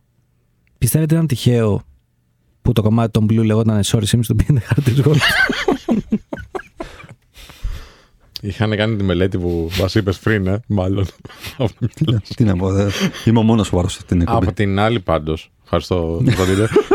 Από την άλλη πάντως, μην τα σομπεδώνουμε κιόλα. Δηλαδή, έχουμε γίνει τόσο ευαίσθητοι πολλές φορές. Δεν σηκώνουμε ούτε ένα αστείο. Και λέμε, ρε παιδί μου, ωραία, τι μου είπε τώρα. Μήπως το είπε για, με ατζέντα, μήπως το είπε με στρατηγική. Μήπως. Ε, όχι, ένα αστείο θέλω να πω. Εγώ δεν μπορώ να δουλέψω με ανθρώπους που δεν μπορούν να σηκώσουν αστεία. Και, στην, ε, και στο Men of Style. Αν νιώσω ότι με κάποιον συνεργάτη μου δεν μπορώ να κάνω αστεία, ε, χαλάει λίγο η σχέση μας. Δηλαδή ενδεχομένως να του πω ξέρεις, φύγε κιόλας. Λοιπόν, πάμε, πάμε σε ένα break και, και επιστρέφουμε εδώ πέρα. Θα γίνει χαμός τώρα στο διάλειμμα. λοιπόν, 989 Αλφα Radio, επιστρέφουμε. 989 Αλφα Radio, επιστρέψαμε. Σπύρος Ανδριανός, τώρα το είπα πρώτο. Έτσι. Κωνσταντίνος Κίζου, Δημήτρης Κανέλης. Και συζητούσαμε ουσιαστικά για την ευγένεια, ρε φίλε. Αυτό συζητούσαμε στο προηγούμενο τέταρτο της εκπομπής. α, Που έχει χαθεί πάρα πολύ. Γι' αυτό έχουμε και φαινόμενα bullying κτλ. Θυμάμαι είχε πει, έλεγες για το δρόμο, για την προσπέραση που έρχονται στο μονόδρομο απέναντι κτλ. Αντίθετα. Και είχε πει ο Γεωργίου, τώρα που είναι και εδώ στο σταθμό 4 με 6 καθημερινές, είχε πει ότι είχε μπει σε ένα μονόδρομο και έρχεται ένας τελειβερά. Και δεν ήθελε να τον βρει, σκέφτηκε κάτι πολύ έξυπνο. Τον σταματάει και του λέει: Πάω καλά, του κάνει ο Γεωργίου. Και δεν είχε τι να πει ο άλλος. Και του λέω: Συγγνώμη, φίλε, εγώ πάω λάθος. Ήταν πολύ ωραίο. Αλλά δεν λέμε εύκολα συγγνώμη και τι να πούμε συγγνώμη. Εδώ δεν λέμε στους ανθρώπους με ειδικές ανάγκες συγγνώμη.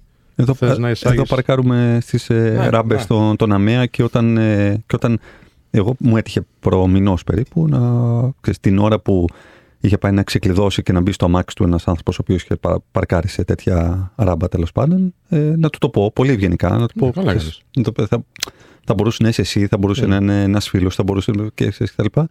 Και ξέρεις, η απάντηση ήταν ε, τι σε νοιάζει εσένα; Και λέω, ξέρω εγώ, αν δεν, νοιά- αν δεν νοιάζει ένα μέλος της της κοινωνίας που, που ζούμε, τότε θα πρέπει να πας να μετικήσει ένα λόφο μόνος σου. Mm. Δηλαδή, ξέρεις, πο- και ποιον να νοιάζει; Δηλαδή, πρέπει να έρθει ο άνθρωπος που επιβάλλει τον νόμο, ας πούμε, για να σε νιάξει. Mm. Δεν ξέρω, δηλαδή, μπορεί να μιλήσει άνθρωπο σε άνθρωπο, δεν μπορεί να μιλήσει και να έχουν μια τέτοια. Να μου πεις κάτι, βιαζόμουν. Να μου πει, είχα μια Έκανα δουλειά. λάθος, συγγνώμη. Έκανα Τέλος. λάθος, δεν το είδα. μπε- Ναι. Τσακώθηκα με ένα φίλο μου με τη γυναίκα μου και το πάρεκα. Έχει έχεις δίκιο, αλλά εντάξει, δεν βαριέσαι. Ε, Ξέρεις, ε, ο- αυτό το, το να τσαμπουκαλευτώ για κάτι το οποίο είναι έκδηλα παράτυπο και παράνομο είναι και, και ανήθικο μερικές φορές είναι πολύ. Γιατί έχουμε αυτήν την αντίδραση είναι το θέμα. Γιατί περί αντίδρασης πρόκειται. Γιατί πιστεύω αν το σκεφτεί κάποιος λίγο πιο σοβαρά και μόνος του. Ε, ξαναλέω, η απάντησή μου σε αυτά έχει να κάνει με την αποποίηση ευθυνών. Ναι, ναι, ναι. Δεν αναλαμβάνω καμία ευθύνη. Δεν έχω καμία ευθύνη για αυτό που έγινε. Δεν αναλαμβάνεις την ευθύνη να το λύσουμε αυτό. Αναλαμβάνεις την ευθύνη να τσακωθούμε. Α, ναι. Ναι. Γιατί είναι, Είναι πιο εύκολο. Γιατί είναι ναι, βέβαια. Ναι, ναι. Ακριβώς.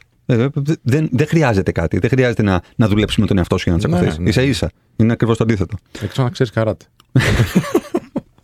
Λοιπόν, ε, θέλω, να, θέλω να καλησπερίσουμε τον, ε, τον Βαγγέλη Αυγουλά. Ε, ο Βαγγέλης θα μας ε, ε, ταξιδέψει στο, ε, στο- στον κόσμο των, ε, των ΑΜΕΑ και των ε, ελλείψεων και των ευελτηριών που υπάρχουν ε, ε, σε αυτό το κομμάτι στην Ελλάδα ε, και γενικότερα και το πώς το αντιλαμβανόμαστε και στον χώρο του, του επιχειρήν.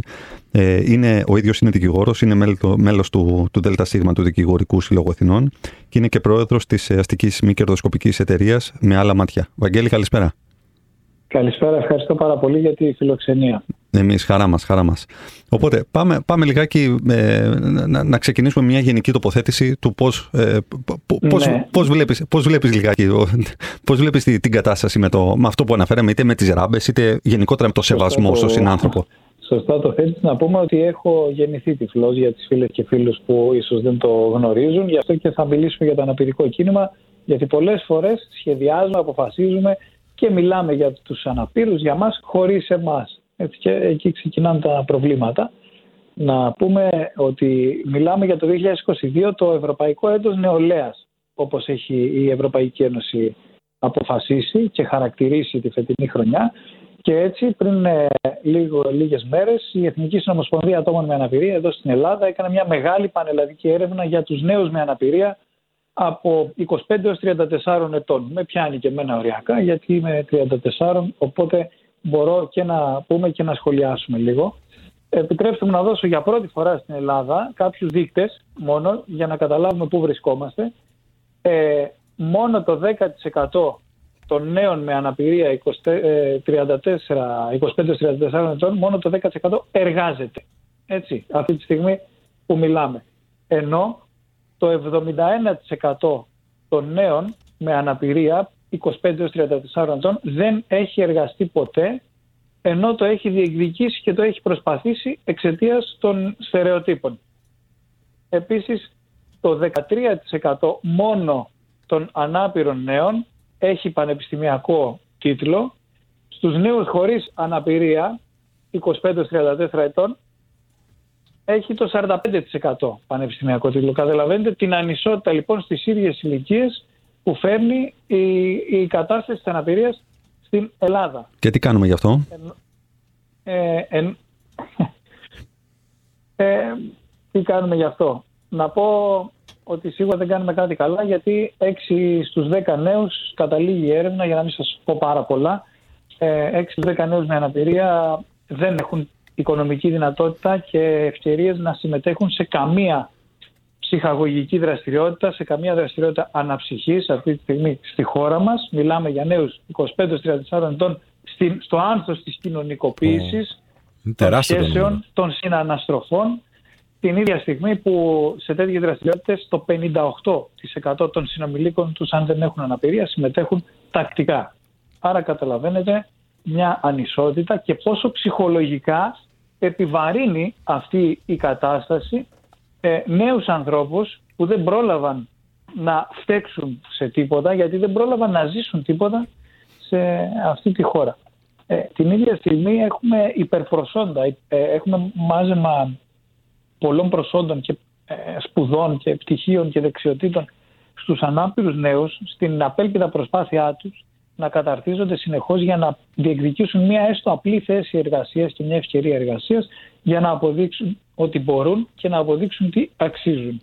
Άρα ε, ε, τη- την ίδια στιγμή βέβαια που και στο με άλλα μάτια που δίνουμε θέσεις εργασίας σε ανάπηρα άτομα προείσταται στο τμήμα για την ψηφιακή προσβασιμότητα που έχουμε τυφλός προγραμματιστής υπολογιστών. Αυτές είναι οι, οι, οι ανισότητες. Αυτά είναι τα άκρα. Την ίδια στιγμή που έναν κώδικα κατανόησης του ήλιου έφτιαξε ο τυφλός αστροφυσικός Αργύρης Κουμτζής που διαπρέπει στο εξωτερικό και είναι ε, περίπου 32-33 χρονών ο Αργύρης.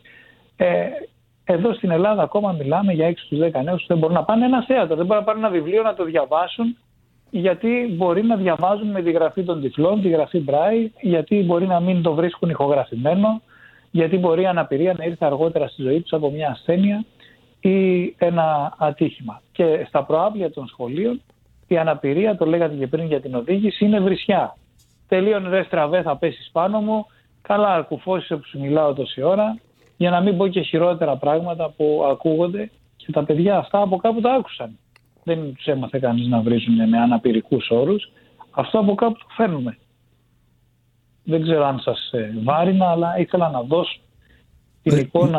Μα, μα, μας, βάριν, μας βάρινες αλλά με λόγο και, και σε ευχαριστούμε γι' αυτό. Δεν, δεν έχει, ε, εγώ βάρινα και, και κατάλαβα κιόλας ότι είμαι ένας άνθρωπος που μπορεί να το χρησιμοποιήσει εν τη του λόγου του και ποτέ δεν το είχα σκεφτεί έτσι και σε ευχαριστώ που, το, που μας το κοινοποίησες. Εγώ νομίζω δεν μας ε. βάρινες, μας επανέφερες στην πραγματικότητα. Ναι, αυτό είναι. Είναι βαριά η πραγματικότητα. Γιατί μπορεί να γκρινιάξουμε αν πέσει το WhatsApp για λίγες ώρες, όπως έπεσε χθες προχθές, ή αν ε, το tablet μπλοκάρει, αν έχουμε χαμηλή ταχύτητα του ίντερνετ. Ε, την ίδια στιγμή που οι τυφλοί έχουμε προγράμματα που ό,τι δείχνει η οθόνη του υπολογιστή και του κινητού μας το κάνουν φωνητικά αυτόματα Άρα ακούμε την οθόνη, με αυτόν τον τρόπο μπορούμε να έχουμε πρόσβαση στην άλλη συνταγογράφηση, να κάνουμε γνήσια υπογραφής από το σπίτι μας, να γλιτώνουμε λοιπόν όλα τα ανάπηρα άτομα. Την, ε, το πέρα δόθε, τα έξοδα μετακίνησης, την, ε, τα κακο, ε, φτιαγμένα κτίρια και τα πολλά εμπόδια προσβασιμότητας. Το πότε θα βρούμε και ποιον συνοδό θα βρούμε να μας συνοδεύσει.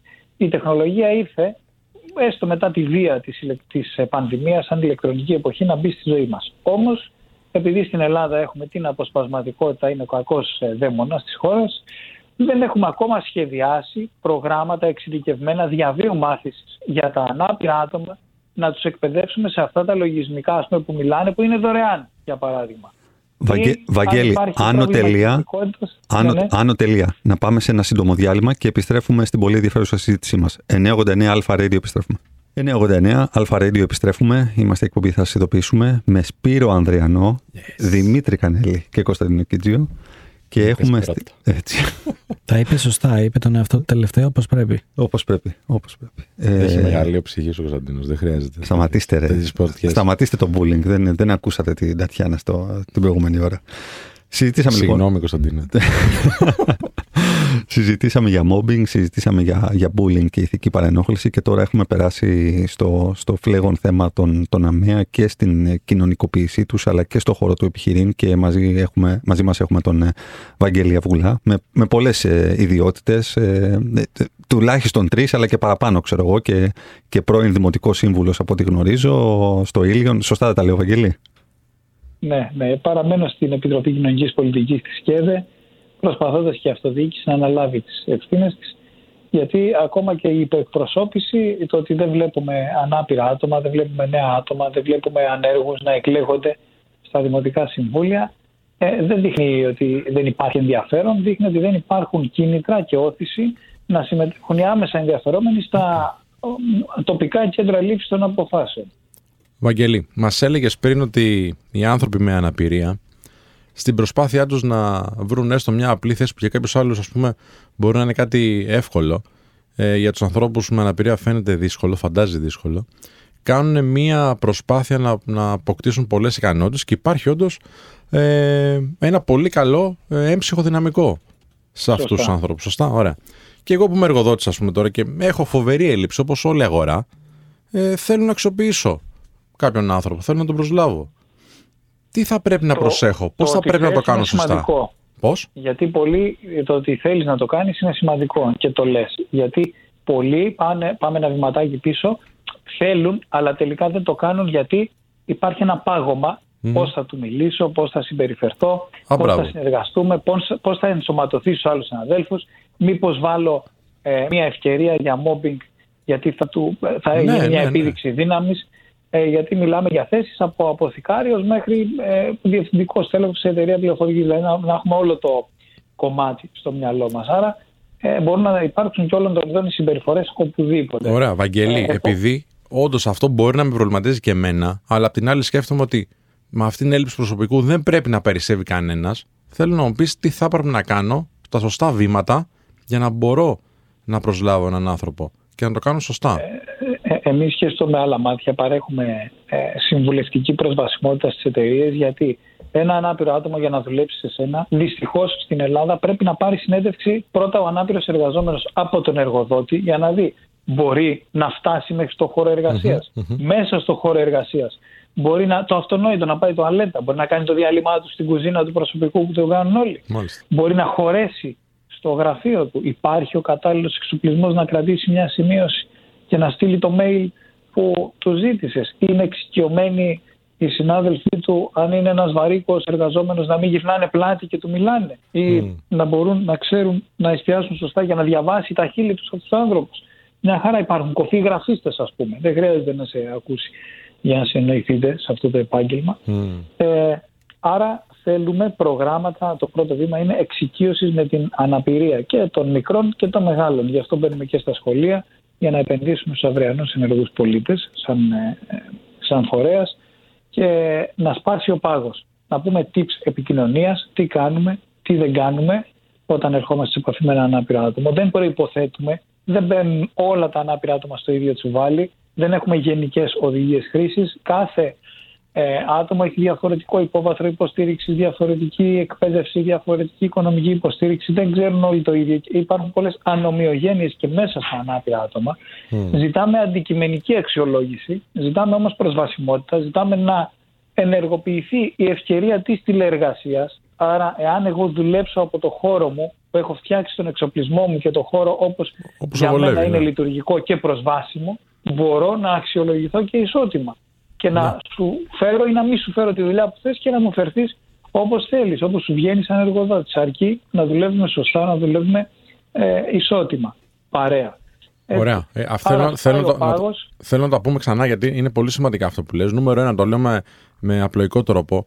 Εάν κάποιος εργοδότης θέλει βοήθεια πάνω σε αυτό, μπορεί να έρθει σε σένα και να ζητήσει την ε, συμβουλευτική σου υποστήριξη. Σωστά; Στα, στο με άλλα μάτια εννοώ. Μια, μια, μια εταιρεία που θα βάλει ανάπηρους εργαζόμενους μέσα θα μπορεί να σχεδιάσει καλύτερα για αυτούς και αν το καλοσχευτούμε, μια διευκόλυνση για πελάτες με αναπηρία πιάνει τους γονείς με τα καροτσάκια των παιδιών, τις έγκυες που έχουν μειωμένη κινητικότητα, τους ηλικιωμένους πρώτα Θεό να γεράσουμε και εμείς να γίνουμε εμποδιζόμενα άτομα. Άρα φτάνουμε να μιλάμε για το 45% του πληθυσμού που εκπροσωπείται και, στην, και στο στρατηγικό σχεδιασμό, άρα και στους καταναλωτές που προσεγγίζουμε. Και επίσης, σε περίπτωση που κάτι δεν πάει καλά στη συνεργασία μας, ε, θεωρείτε ότι πρέπει να αξιολογηθείτε όπως όλοι οι άλλοι συνάδελφοι. Βέβαια και έχουμε εξειδικευμένα προγράμματα HR υποστήριξης ε, για να ξέρει το τμήμα αυτό να αξιολογεί αντικειμενικά και το βιογραφικό που θα πάρει και να γίνει σωστά η συνέντευξη και να μην ε, να κρυθούν κάποια πράγματα αντικειμενικά αλλά και για να γίνει η επίπληξη και να δοθούν και ευκαιρίες εξέλιξης σε ένα ανάπηρο άτομο να διοικήσει και όλα αυτά τα προγράμματα είναι χρήσιμα ε, Σπύρο Δημήτρη και Κωνσταντίνε γιατί ανα πάσα στιγμή μπορεί να έρθει αναπηρία στη ζωή μας από μια ασθένεια ή ένα ατύχημα. Άρα πώς ναι. ένας συνάδελφός μας που κάτι έπαθε τώρα ξαφνικά θα παραμείνει στα καθήκοντά του, θα παραμείνει στην ομάδα εργασίας, θα μπορεί ισότιμα και ενταγμένος να συνεχίσει τη δουλειά του. Μήπως δεν είμαστε έτοιμοι έτσι κι αλλιώς, σαν εταιρεία, σαν επιχείρηση, να υποστηρίξουμε εμάς τους ίδιους εν δυνάμει, τους ίδιους μας τους εαυτούς. Αυτό είναι το ερώτημα που πρέπει να απαντηθεί. Ωραία. Ε, υπάρχει κάποιο στατιστικό, κάποιο νούμερο που μπορεί να ξέρεις αυτή τη στιγμή ε, άνθρωποι οι οποίοι έχουν ε, θέματα όρασης. Τι δουλειές κάνουν και αν μας ακούνε κάποιοι εργοδότες να έρθουν σε επαφή μαζί σου με κάποιον άλλο οργανισμό, δεν ξέρω, που θα μπορούσαν να Εμείς... αναπασχοληθούν σε κάποιες εταιρείες; Ε, εμείς υποστηρίζουμε άτομα με οπτική, κινητική και ακουστικη ε, βλάβη.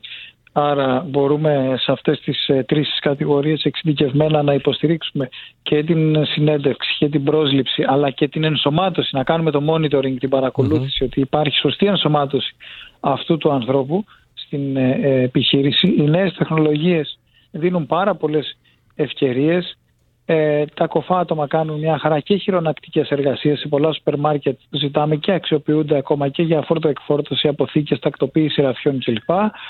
Ε, τα αμαξίδια σε ένα σωστά διαμορφωμένο χώρο έχουμε πολλούς καταρτισμένους στην πληροφορική σε ένα mm. πυρικό αμαξίδιο ε, και πολύ καλούς πολιτές βέβαια σε ένα τηλεφωνικό κέντρο μπορείς να πάρεις για εξυπηρέτηση πελατών κάποιον που είναι σε αμαξίδα, δεν υπάρχει θέμα.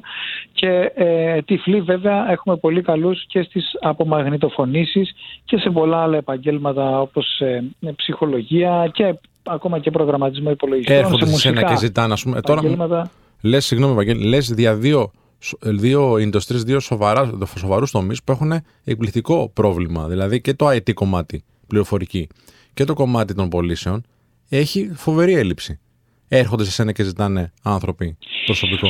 Ε, όλο και περισσότερο βλέπουμε να ενδιαφέρει και στην Ελλάδα η ψηφιακή προσβασιμότητα που είναι ε, σημαντική ε, κατάσταση και προϋπόθεση και, και του ΕΣΠΑ να, σαν ε, προϋπόθεση και έχουμε και βάση δεδομένων από ανάπηρα άτομα που τα υποστηρίζουμε να βελτιωθούν, να φτιάξουν σωστά το βιογραφικό τους, το LinkedIn τους, να τοποθετηθούν σωστά επαγγελματικά ε, και μπορούμε να κάνουμε το matching λοιπόν αυτό στο με άλλα μάτια.gr ε, για το και σε εργοδότες και σε υποψήφιους προς εργασία αφού βέβαια ακολουθήσει η σωστή ε, εκπαίδευση γιατί και εμείς δεν θέλουμε να κάνουμε πυροτεχνηματικές Ωραία, αυτή η εκπαίδευση, αυτή η εκπαίδευση για τους ανθρώπους τώρα που θα το κοιτάξουν γι' αυτό και κατά ψέματα.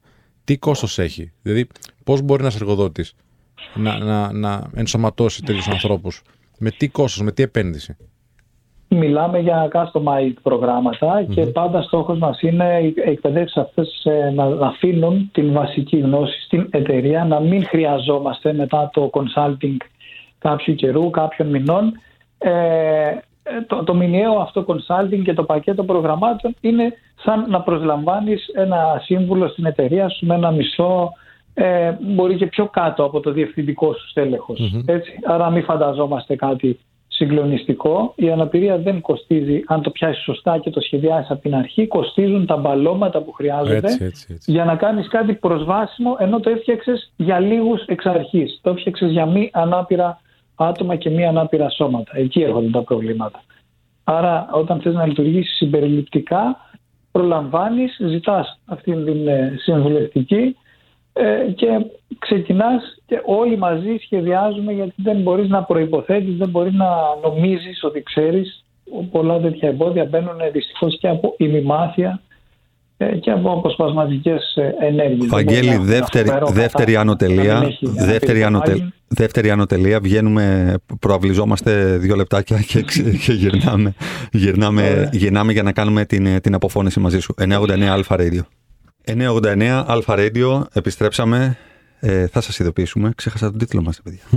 θα σας ειδοποιήσουμε με Δημήτρη Κανέλη, Σπύρο Ανδριανό και Κωνσταντίνο Κεντζίο. Πω, πω, πω, πω ισορροπιστής, ισορροπιστής. Και... Ράπερ.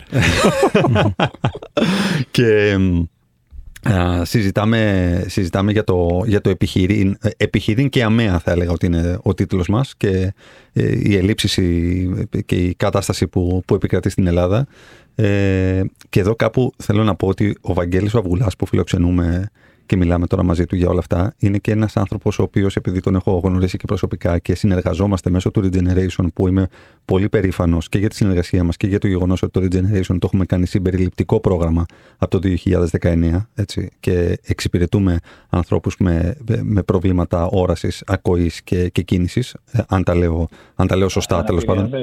Ναι, και είναι ένας άνθρωπος ο οποίος, παιδιά, ξέρετε, θαυμάζω στο Βαγγέλη πάρα πολύ. Την, το, το, το, τον αυτοσαρκασμό του. Δηλαδή, όταν ανεβάζει, ας πούμε, ποστάκι στο, στο Facebook, το οποίο λέει, έχει πάει στο Καραϊσκάκι να δει, να δει τον Ολυμπιακό. Τυφλός δικηγόρος, έτσι, ο, ο Βαγγέλης. Και λέει, τι, τι ωραία ματσάρα που είδα. Έτσι, ο, ο, ο τύπος είναι, είναι αλλού, είναι, είναι, είναι τρομερός. Δηλαδή, πραγματικά. Επειδή, επειδή χάσαμε στο συγκεκριμένο μάτς, θα έπρεπε να πω, ωραία, ομάδα χαίρεσαι να τη βλέπεις. την αποδοκιμασία μου. Υγιό σκεπτόμενος φίλαθλο. Αφού μπορεί να κάνεις πλάκα και να το πεις κάτι πολιτισμένα. Γιατί να βρεις τώρα οικογένειες και λοιπά όπως γίνεται. Πρέπει να. Εντάξει, μπορεί μια χαρά να τοποθετηθείς. Σωστό, σωστό. Ε, να συνοηθεί με όλους. Βαγγέλη, ε, θέλω να... σε ρωτήσω κι εγώ δύο τελευταία πράγματα. Ε, λίγο σε ένα πιο γενικό πλαίσιο. Τα οποία... Ήσουν και στην προηγούμενη συζήτηση, έτσι. Ήμουνα εννοείται. Σε, απλά... σε πειράζω γιατί δεν σε αφήνουν, τα μεγάλα ονόματα να. Ακριβώς, με έχουν σκεπάσει εδώ πέρα. για, μα γι' αυτό. Λοιπόν, εγώ θέλω. Εγώ βάζω έτσι λίγο φιτιλιές σαν δικηγόρος για να κλείσουμε και να πάρω καμιά δουλειά. καλά κάνεις, καλά κάνεις. Αυτό. Θέλω να σε ρωτήσω εγώ δύο πράγματα σε πιο γενικό πλαίσιο. Να καταλάβω λίγο γιατί δεν έχουν γίνει, γιατί το είχα πάντα έτσι απορία. Το νούμερο ένα είναι ότι παρατηρώ στη τηλεόραση ότι μόνο κάποια συγκεκριμένα προγράμματα έχουν υπότιτλους. Και συνήθως παρατηρώ Και ότι. πολύ λιγότερα διερμηνέα στην πνευματική. Ακριβώς. Ακριβώς. Ε, αυτό είναι το ένα. Το δεύτερο στο ίδιο πλαίσιο, παρατηρώ ότι μόνο πολύ λίγα website που ανήκουν στο δημόσιο έχουν το απαραίτητο plugin δεξιά που δίνει την προσβασιμότητα. Ε, και στα δύο θέλω να καταλάβω γιατί ε, αυτά τα πράγματα δεν ισχύουν οριζόντια για τα πάντα. Δηλαδή, γιατί... Γιατί έχουμε ρυθμίσεις χωρίς κυρώσεις. Υπάρχουν, υπάρχει το Εθνικό Σχέδιο Δράσης για την Αναπηρία που λέει η χώρα ότι θα κάνετε αυτά και εκείνα. Αλλά δεν λέει τι θα πάθετε αν δεν τα κάνετε στο χρονοδιάγραμμα που σας λέω. Ουσιαστικά δεν υπάρχουν ελεγκτικοί μηχανισμοί που να ξέρουν την προσβασιμότητα για να την ελέγξουν την ίδια στιγμή που στο με άλλα μάτια έχουμε προγράμματα που δίνουμε αναλυτικό report σε όλο το site, βήμα προς βήμα, τι δουλεύει, τι όχι, πώς βελτιώνεται. Μπορούμε να κάνουμε τέτοιες ε, διορθώσεις και εμείς οι ίδιοι, αν δεν ξέρει το IT τμήμα της εταιρείας. Το ίδιο κάνουμε και για e-shop και για app ε, στα κινητά μας και μάλιστα μπορούμε να κάνουμε και ειδικά manual, αν μας ανατεθεί, όπως έχουμε κάνει για το gov.gr, σε τυφλά άτομα πώς να χειριστούν μια ιστοσελίδα, ένα app, μια εφαρμογή, γιατί δεν χρησιμοποιούμε οι τυφλοί το ποντίκι καθόλου, πάμε μόνο με πληκτρολόγιο. Ε, το ίδιο και για κοφά άτομα που μπορούμε να πάρουμε ένα spot, μια διαφήμιση, ένα βίντεο του απολογισμού σου σαν εταιρεία, σαν δήμο, σαν ό,τι και να το μετατρέψουμε με υπότιτλους, με νοηματική, με σωστό σπικάζ σε απόλυτα προσβάσιμο ενημερωτικό υλικό. Δεν γίνεται σήμερα να προβάλλουμε slide show κοινωνικού περιεχομένου που αποκλείουμε αυτόματα ανθρώπους με προβλήματα όρασης γιατί απλά παίζει μια μουσική και περνάνε φωτογραφίες μπροστά μας τρέχοντας και εγώ δεν καταλαβαίνω στις θέσεις, στις θεσμικές θέσεις που βρίσκομαι και σαν πολίτης τι συμβαίνει και που συμβαίνει. Ε, ούτε γίνεται να μην μπορώ να ξέρω τις ημερομηνίες λήξης των προϊόντων, τις τιμές στα σούπερ μάρκετ, στην καφετέρια, τι επιλογές έχω, τι μπορώ να παραγγείλω και πότε και πόσο κάνει κλπ. Και να μην υπάρχει ένα QR code που να με οδηγεί σε προσβάσιμο περιβάλλον, αφού είπαμε ότι έχουμε εξοικείωση, ή να μην υπάρχει μια εκτύπωση στη γραφή των τυφλών ε, στις κοινωνικές υπηρεσίες των Δήμων, ούτε καν οι βασικές παροχές δεν υπάρχουν εκτυπωμένες στη γραφή των τυφλών για τους ε, τυφλούς πολίτες ωφελούμενους. Είναι αμέτρητες οι φορές που όσο μιλάς κοιταζόμαστε μεταξύ μας και κουνάμε το κεφάλι, καταλαβαίνει όλος ο κόσμος πώς. Ε, άμα με είχες καλέσει στο στούντιο θα κοιταζόσασταν πάλι μεταξύ σας. Εγώ θα βλέπα κανένα. Ήθελα... δεν, δεν υπάρχει. Δεν βλέπουμε την ώρα να έρθεις. Δεν βλέπουμε την ώρα αυτή, δεν τη βλέπουμε. Λοιπόν, ε, Βαγγέλη μου, σε, σε ευχαριστούμε πάρα πολύ. Ε, δεσμευόμαστε να ξανανοίξουμε το φάκελο αυτόν, γιατί αυτά είναι θέματα τα οποία είναι διαρκή και, και αναγκαία.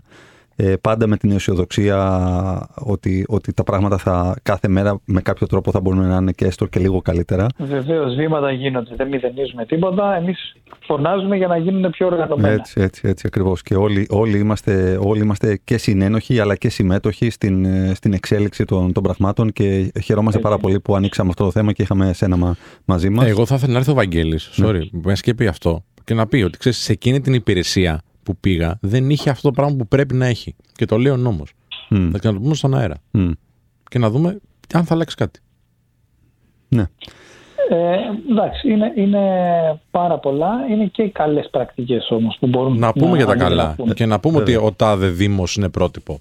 Η τάδε εταιρεία. Ναι, η τάδε εταιρεία. Έχω, έχω εταιρείες οι οποίες ε, προσφάτως ήρθα σε επικοινωνία για να δημιουργήσουμε ακαδημίες για, για ΑΜΕΑ και μάλιστα με, με εταιρείες που θέλουμε να, να τρέξουμε πρόγραμμα το οποίο θα το επιμεληθεί ο Βαγγέλης με την ομάδα του κτλ. Mm.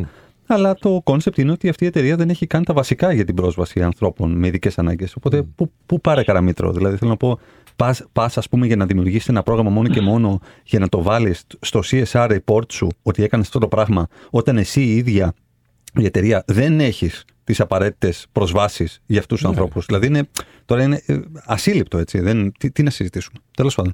Ε, θα, θα τα ξαναπούμε όμως σίγουρα σε μια επόμενη. Υπάρχουν καλές πρακτικές. Καλό είναι να τι μαζέψουμε, να πάρουμε το ρίσκο της όποιας καλή διαφήμισης, ας πούμε. Αλίμονο, αλίμονο. Και πώς θα εξελιχθούμε αν δεν το αναφέρουμε; Ε, βέβαια. Πώς θα εξελιχθούμε; Ε, όλοι θέλουμε καλά παραδείγματα για να μπορέσουμε να, ε, να παραδειγματιζόμαστε και να, και να προχωράμε. Αλίμονο. Λοιπόν, σας ευχαριστώ πάρα πολύ. Βαγγέλη μας, χαρά μας χαρά μας και τιμή μας. Ναι, σε καλά. δύναμη σε όλες και όλους. Να σε καλά. Απίστευτο. Ε, εντάξει. Είναι, είναι reality check κάθε φορά αυτό, παιδιά. Είναι επαναφορά στην πραγματικότητα. Ναι. Αλλά και είδες πόσο ώρα το χειρίζεται. Και με χιούμορ και τα πάντα. Έτσι. Κοιτάξτε, να κάνει ρε φίλε. φίλοι. Εντάξει, Θα κάνουμε ό,τι μπορούμε Ναι, και προφανώς. Θα, θα γελάμε. φωνα... με τους θα φίλους. φωνάξουμε. Εντάξει, Ναι. είπε ότι έχουν γίνει κάποια βήματα. Παιδιά, αυ- αυτό, Είναι που, ωραίο ότι γίνονται αυτό που βήματα. ρώτησα το Βαγγέλη, επειδή τυχαίνει και ένας από τους πιο κοντινούς μου συνεργάτες είναι βαρικό Μμ. και ξέρεις, κάθε φορά που έχω αναλάβει ένα project τηλεοπτικό εγώ να τρέξω στα social media, θέλει να το δει ο άνθρωπος. Και με ρωτάει από πριν, μήνες πριν, ρε εσύ, πες τους να βάλουν υπότιτλους. Μμ. Ρε εσύ, πες τους να βάλουν υπότιτλους. Και κάθε φορά το λέω και ποτέ δεν έχει ρε παιδιά. Είναι κοστοβόρο πάρα πολύ, φίλε. Μα είναι, δυνα... Μα είναι δυνατόν ρε εσύ. Ναι. Δηλαδή, και βάζουν μόνο στα πετυχημένα, ας πούμε. Ναι, ναι. Μόνο σε όποιο πάει εντελώς καλά βάζουν υπότιτλους. Και μου φαίνεται, τι να σου πω, μου φαίνεται ένα απει- αδιανόητο βήμα πίσω, γιατί πλέον, ας πούμε, σε πλατφόρμες όπως είναι το YouTube και το TikTok, έχει τους auto-generated ε, υπότιτλους Ναι. Για που- κάποιες γλώσσες. για κάποιες γλώσσες που βγαίνουν αυτόματα. Ελληνικά δεν έχει ακόμα. Ελληνικά δεν έχει ακόμα, αλλά πιστεύω θα έχει σύντομα, γιατί και η τεχνητή νοημοσύνη προχωράει και σε αυτό το Ναι, κομμάτι ναι, ναι. της αποφώνησης. Ε, οπότε, ξέρεις, είναι λίγο νομίζω ότι πρέπει σε κάποια πράγματα να, να κάνουμε catch-up και να σας πω κάτι θετικό. Έχω φτιάξει πολλά sites τα οποία έβαλα το plugin για την προσβασιμότητα και ακούγοντας τώρα τον Βαγγέλη, συνειδητοποίησα ότι στο δικό μου site δεν το έχω. Ναι. Οπότε μόλις πάω σπίτι είναι από τα πρώτα πράγματα που θα κάνω. Σήμερα.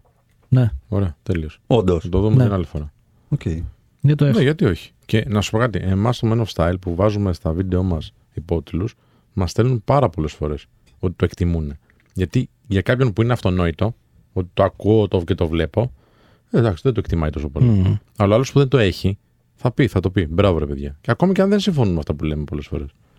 Και εντάξει, είναι πολύ ωραίο να το διαβάζεις και να λες: Ξέρεις τι, κοίτα να δεις που τον έπιασε. Μα δεν το. Ξέρεις τι, δυσκολευόμαστε πολύ να σκεφτούμε τον συνάνθρωπό μας. Επανερχόμαστε σε αυτό που λέγαμε την πρώτη ώρα, ότι κοιτάμε μόνο την πάρτη μας. Τίποτα άλλο δεν κοιτάμε. Γι' αυτό χρειάζεται να έχουμε συχνά πυκνά επαφή και με ανθρώπους σαν τον Βαγγέλη για να κάνουμε τα reality check μας και να κοιτάμε πώς και εμείς βοηθάμε σε αυτό το κομμάτι. του στερείς ελευθερία, εγώ πιστεύω, του ανθρώπου. Που του παίρνεις κάτι που όλοι οι άλλοι το έχουμε. Νομίζω ότι τον εγκλωβίζεις. Ε, και για να δώσω και ένα έτσι πιο θετικό μήνυμα σιγά σιγά έτσι πως κλείνουμε και είναι και οι μέρες τώρα α, θέλει διεκδίκηση ελευθερία κακά τα ψέματα γιατί μπορεί να το σκεφτόμαστε τώρα με συνέστηση εμείς και να, κάπως να συνδεόμαστε με τον Βαγγέλη έτσι όπως το είπε αλλά κανείς δεν το σκέφτεται όπως ο Βαγγέλης Οπότε εγώ γουστάρω που το διεκδικούν έτσι. Ναι. Και φωνάζουν και λένε και, και άλλο και άλλο. Αλλά μου αρέσει επίσης που βγαίνει με θάρρος και λέει: Έχουν γίνει και καλά βήματα. Ναι. Και ξέρεις κάτι, θα μείνω και σε κάτι άλλο το οποίο είπε, το οποίο είναι όλη, ο- η επιτομή της, της χώρας και της κοινωνίας. Η ατιμορρησία. Μμ. Η, ελεγκτική, η ανυπαρξία των ελεγκτικών μηχανισμών προκειμένου να εφαρμόζονται οι νόμοι. Έχουμε μπερδέψει την ασυδοσία με τη δημοκρατία. Δεν είναι δυνατόν να υπάρχουν οι νόμοι, οι οποίοι αν εφαρμόζονται θα ήταν μια κοινωνία σχετικώς ευνομούμενη και λόγω της έλλειψης των ελεγκτικών μηχανισμών που έχει, έχει να κάνει ξεκάθαρα με πολιτική βούληση. Μην κορυδευόμαστε Ναι, τώρα. εσύ. Αν θέλαμε, θα είχαμε έλεγχο των, των, των νόμων και τήρηση αυτών. Εάν όμως μπει στο μικροσκόπιο κάποιος, θα το κάνει. Γιατί σου λέει τώρα με ελέγχουν. Εντάξει. Σωστό Γι' αυτό που αυτό, λέει ο ήθελε, Σπύρος. γι' αυτό ήθελε να έρθει εδώ ο Βαγγέλης και να πει στην τάδε υπηρεσία. Να δούμε θα αλλάξει κάτι. Και πιστεύω θα αλλάξει. Γιατί άμα βγει στη δημοσιότητα κάτι, με όποια δύναμη έχουμε δει στον αέρα εδώ του Φυσικά, Α, φυσικά. κάτι μπορεί να γίνει καλύτερο για αυτούς τους λίγους ανθρώπους που θα επηρεάζει αυτή η δημόσια υπηρεσία ή αυτή η εταιρεία. Σωστά. Αν και δεν θα έπρεπε να γίνεται έτσι. Γιατί αν, Σωστά. εφα... αν... Δεν αυτό θα λέω. έπρεπε, δεν θα Δεν έπρεπε. Όχι, Δεν θα, έπρεπε. το, Αλλά κα... με θα, το... ό,τι εργαλεία έχουμε θα δουλεύουμε. το κάνουμε. Απλά να πούμε ποιο θα έπρεπε να ήταν το σωστό. δεν θα έπρεπε ναι. εμείς να ασχολούμαστε Ναι, με ναι, αυτό. Εμείς θα έπρεπε να είμαστε εδώ πέρα προκειμένου να σχολιάζουμε την εφαρμογή των νόμων και πώς αυτοί μπορούν να γίνουν καλύτεροι. Ναι. Όχι να, να, να εκβιαστικά, αν θέλεις, μέσα σε πολλά εισαγωγικά, να δημιουργούμε τις συνθήκες για να εφαρμοστεί ο νόμος. Όχι στην αντιμορρυσία λοιπόν. Ε, εννοείται. Όχι. Όχι, γιατί α- όπου δεν υπάρχει ποινή στο παράτυπο και στο παράνομο, αυτό ξαναγίνεται. Ναι. Αυτό είναι το πρόβλημα. Λοιπόν, με αυτά και με αυτά, κλείνουμε. Δημήτρη, Ωραία ήταν. Είπαμε πολύ ωραία πράγματα. Είπαμε νομίζω πολύ ωραία πράγματα σήμερα και μ' αρέσει που ξέρεις, ε, νομίζω και εμείς σιγά σιγά εξελισσόμαστε σαν εκπομπή και δεν πιάνουμε πάντα τα ίδια και τα ίδια. Ανοίγουμε και λίγο τον τρόπο που βλέπουμε τα πράγματα, ανοίγουμε λίγο το πλαίσιο, να δούμε άλλες γωνίες, να δούμε άλλες σκοπιές, να καταλάβουμε λίγο και γενικώ πώς μπορούμε να βοηθήσουμε τον εαυτό μας, αλλά κυρίως να βοηθήσουμε και τους άλλους. έτσι. Τέλεια. Λοιπόν, τα λέμε αύριο, 12 η ώρα, Dan. Μέχρι τότε να προσέχετε, να είστε καλά. Γεια χαρά. Γεια χαρά. Γεια χαρά.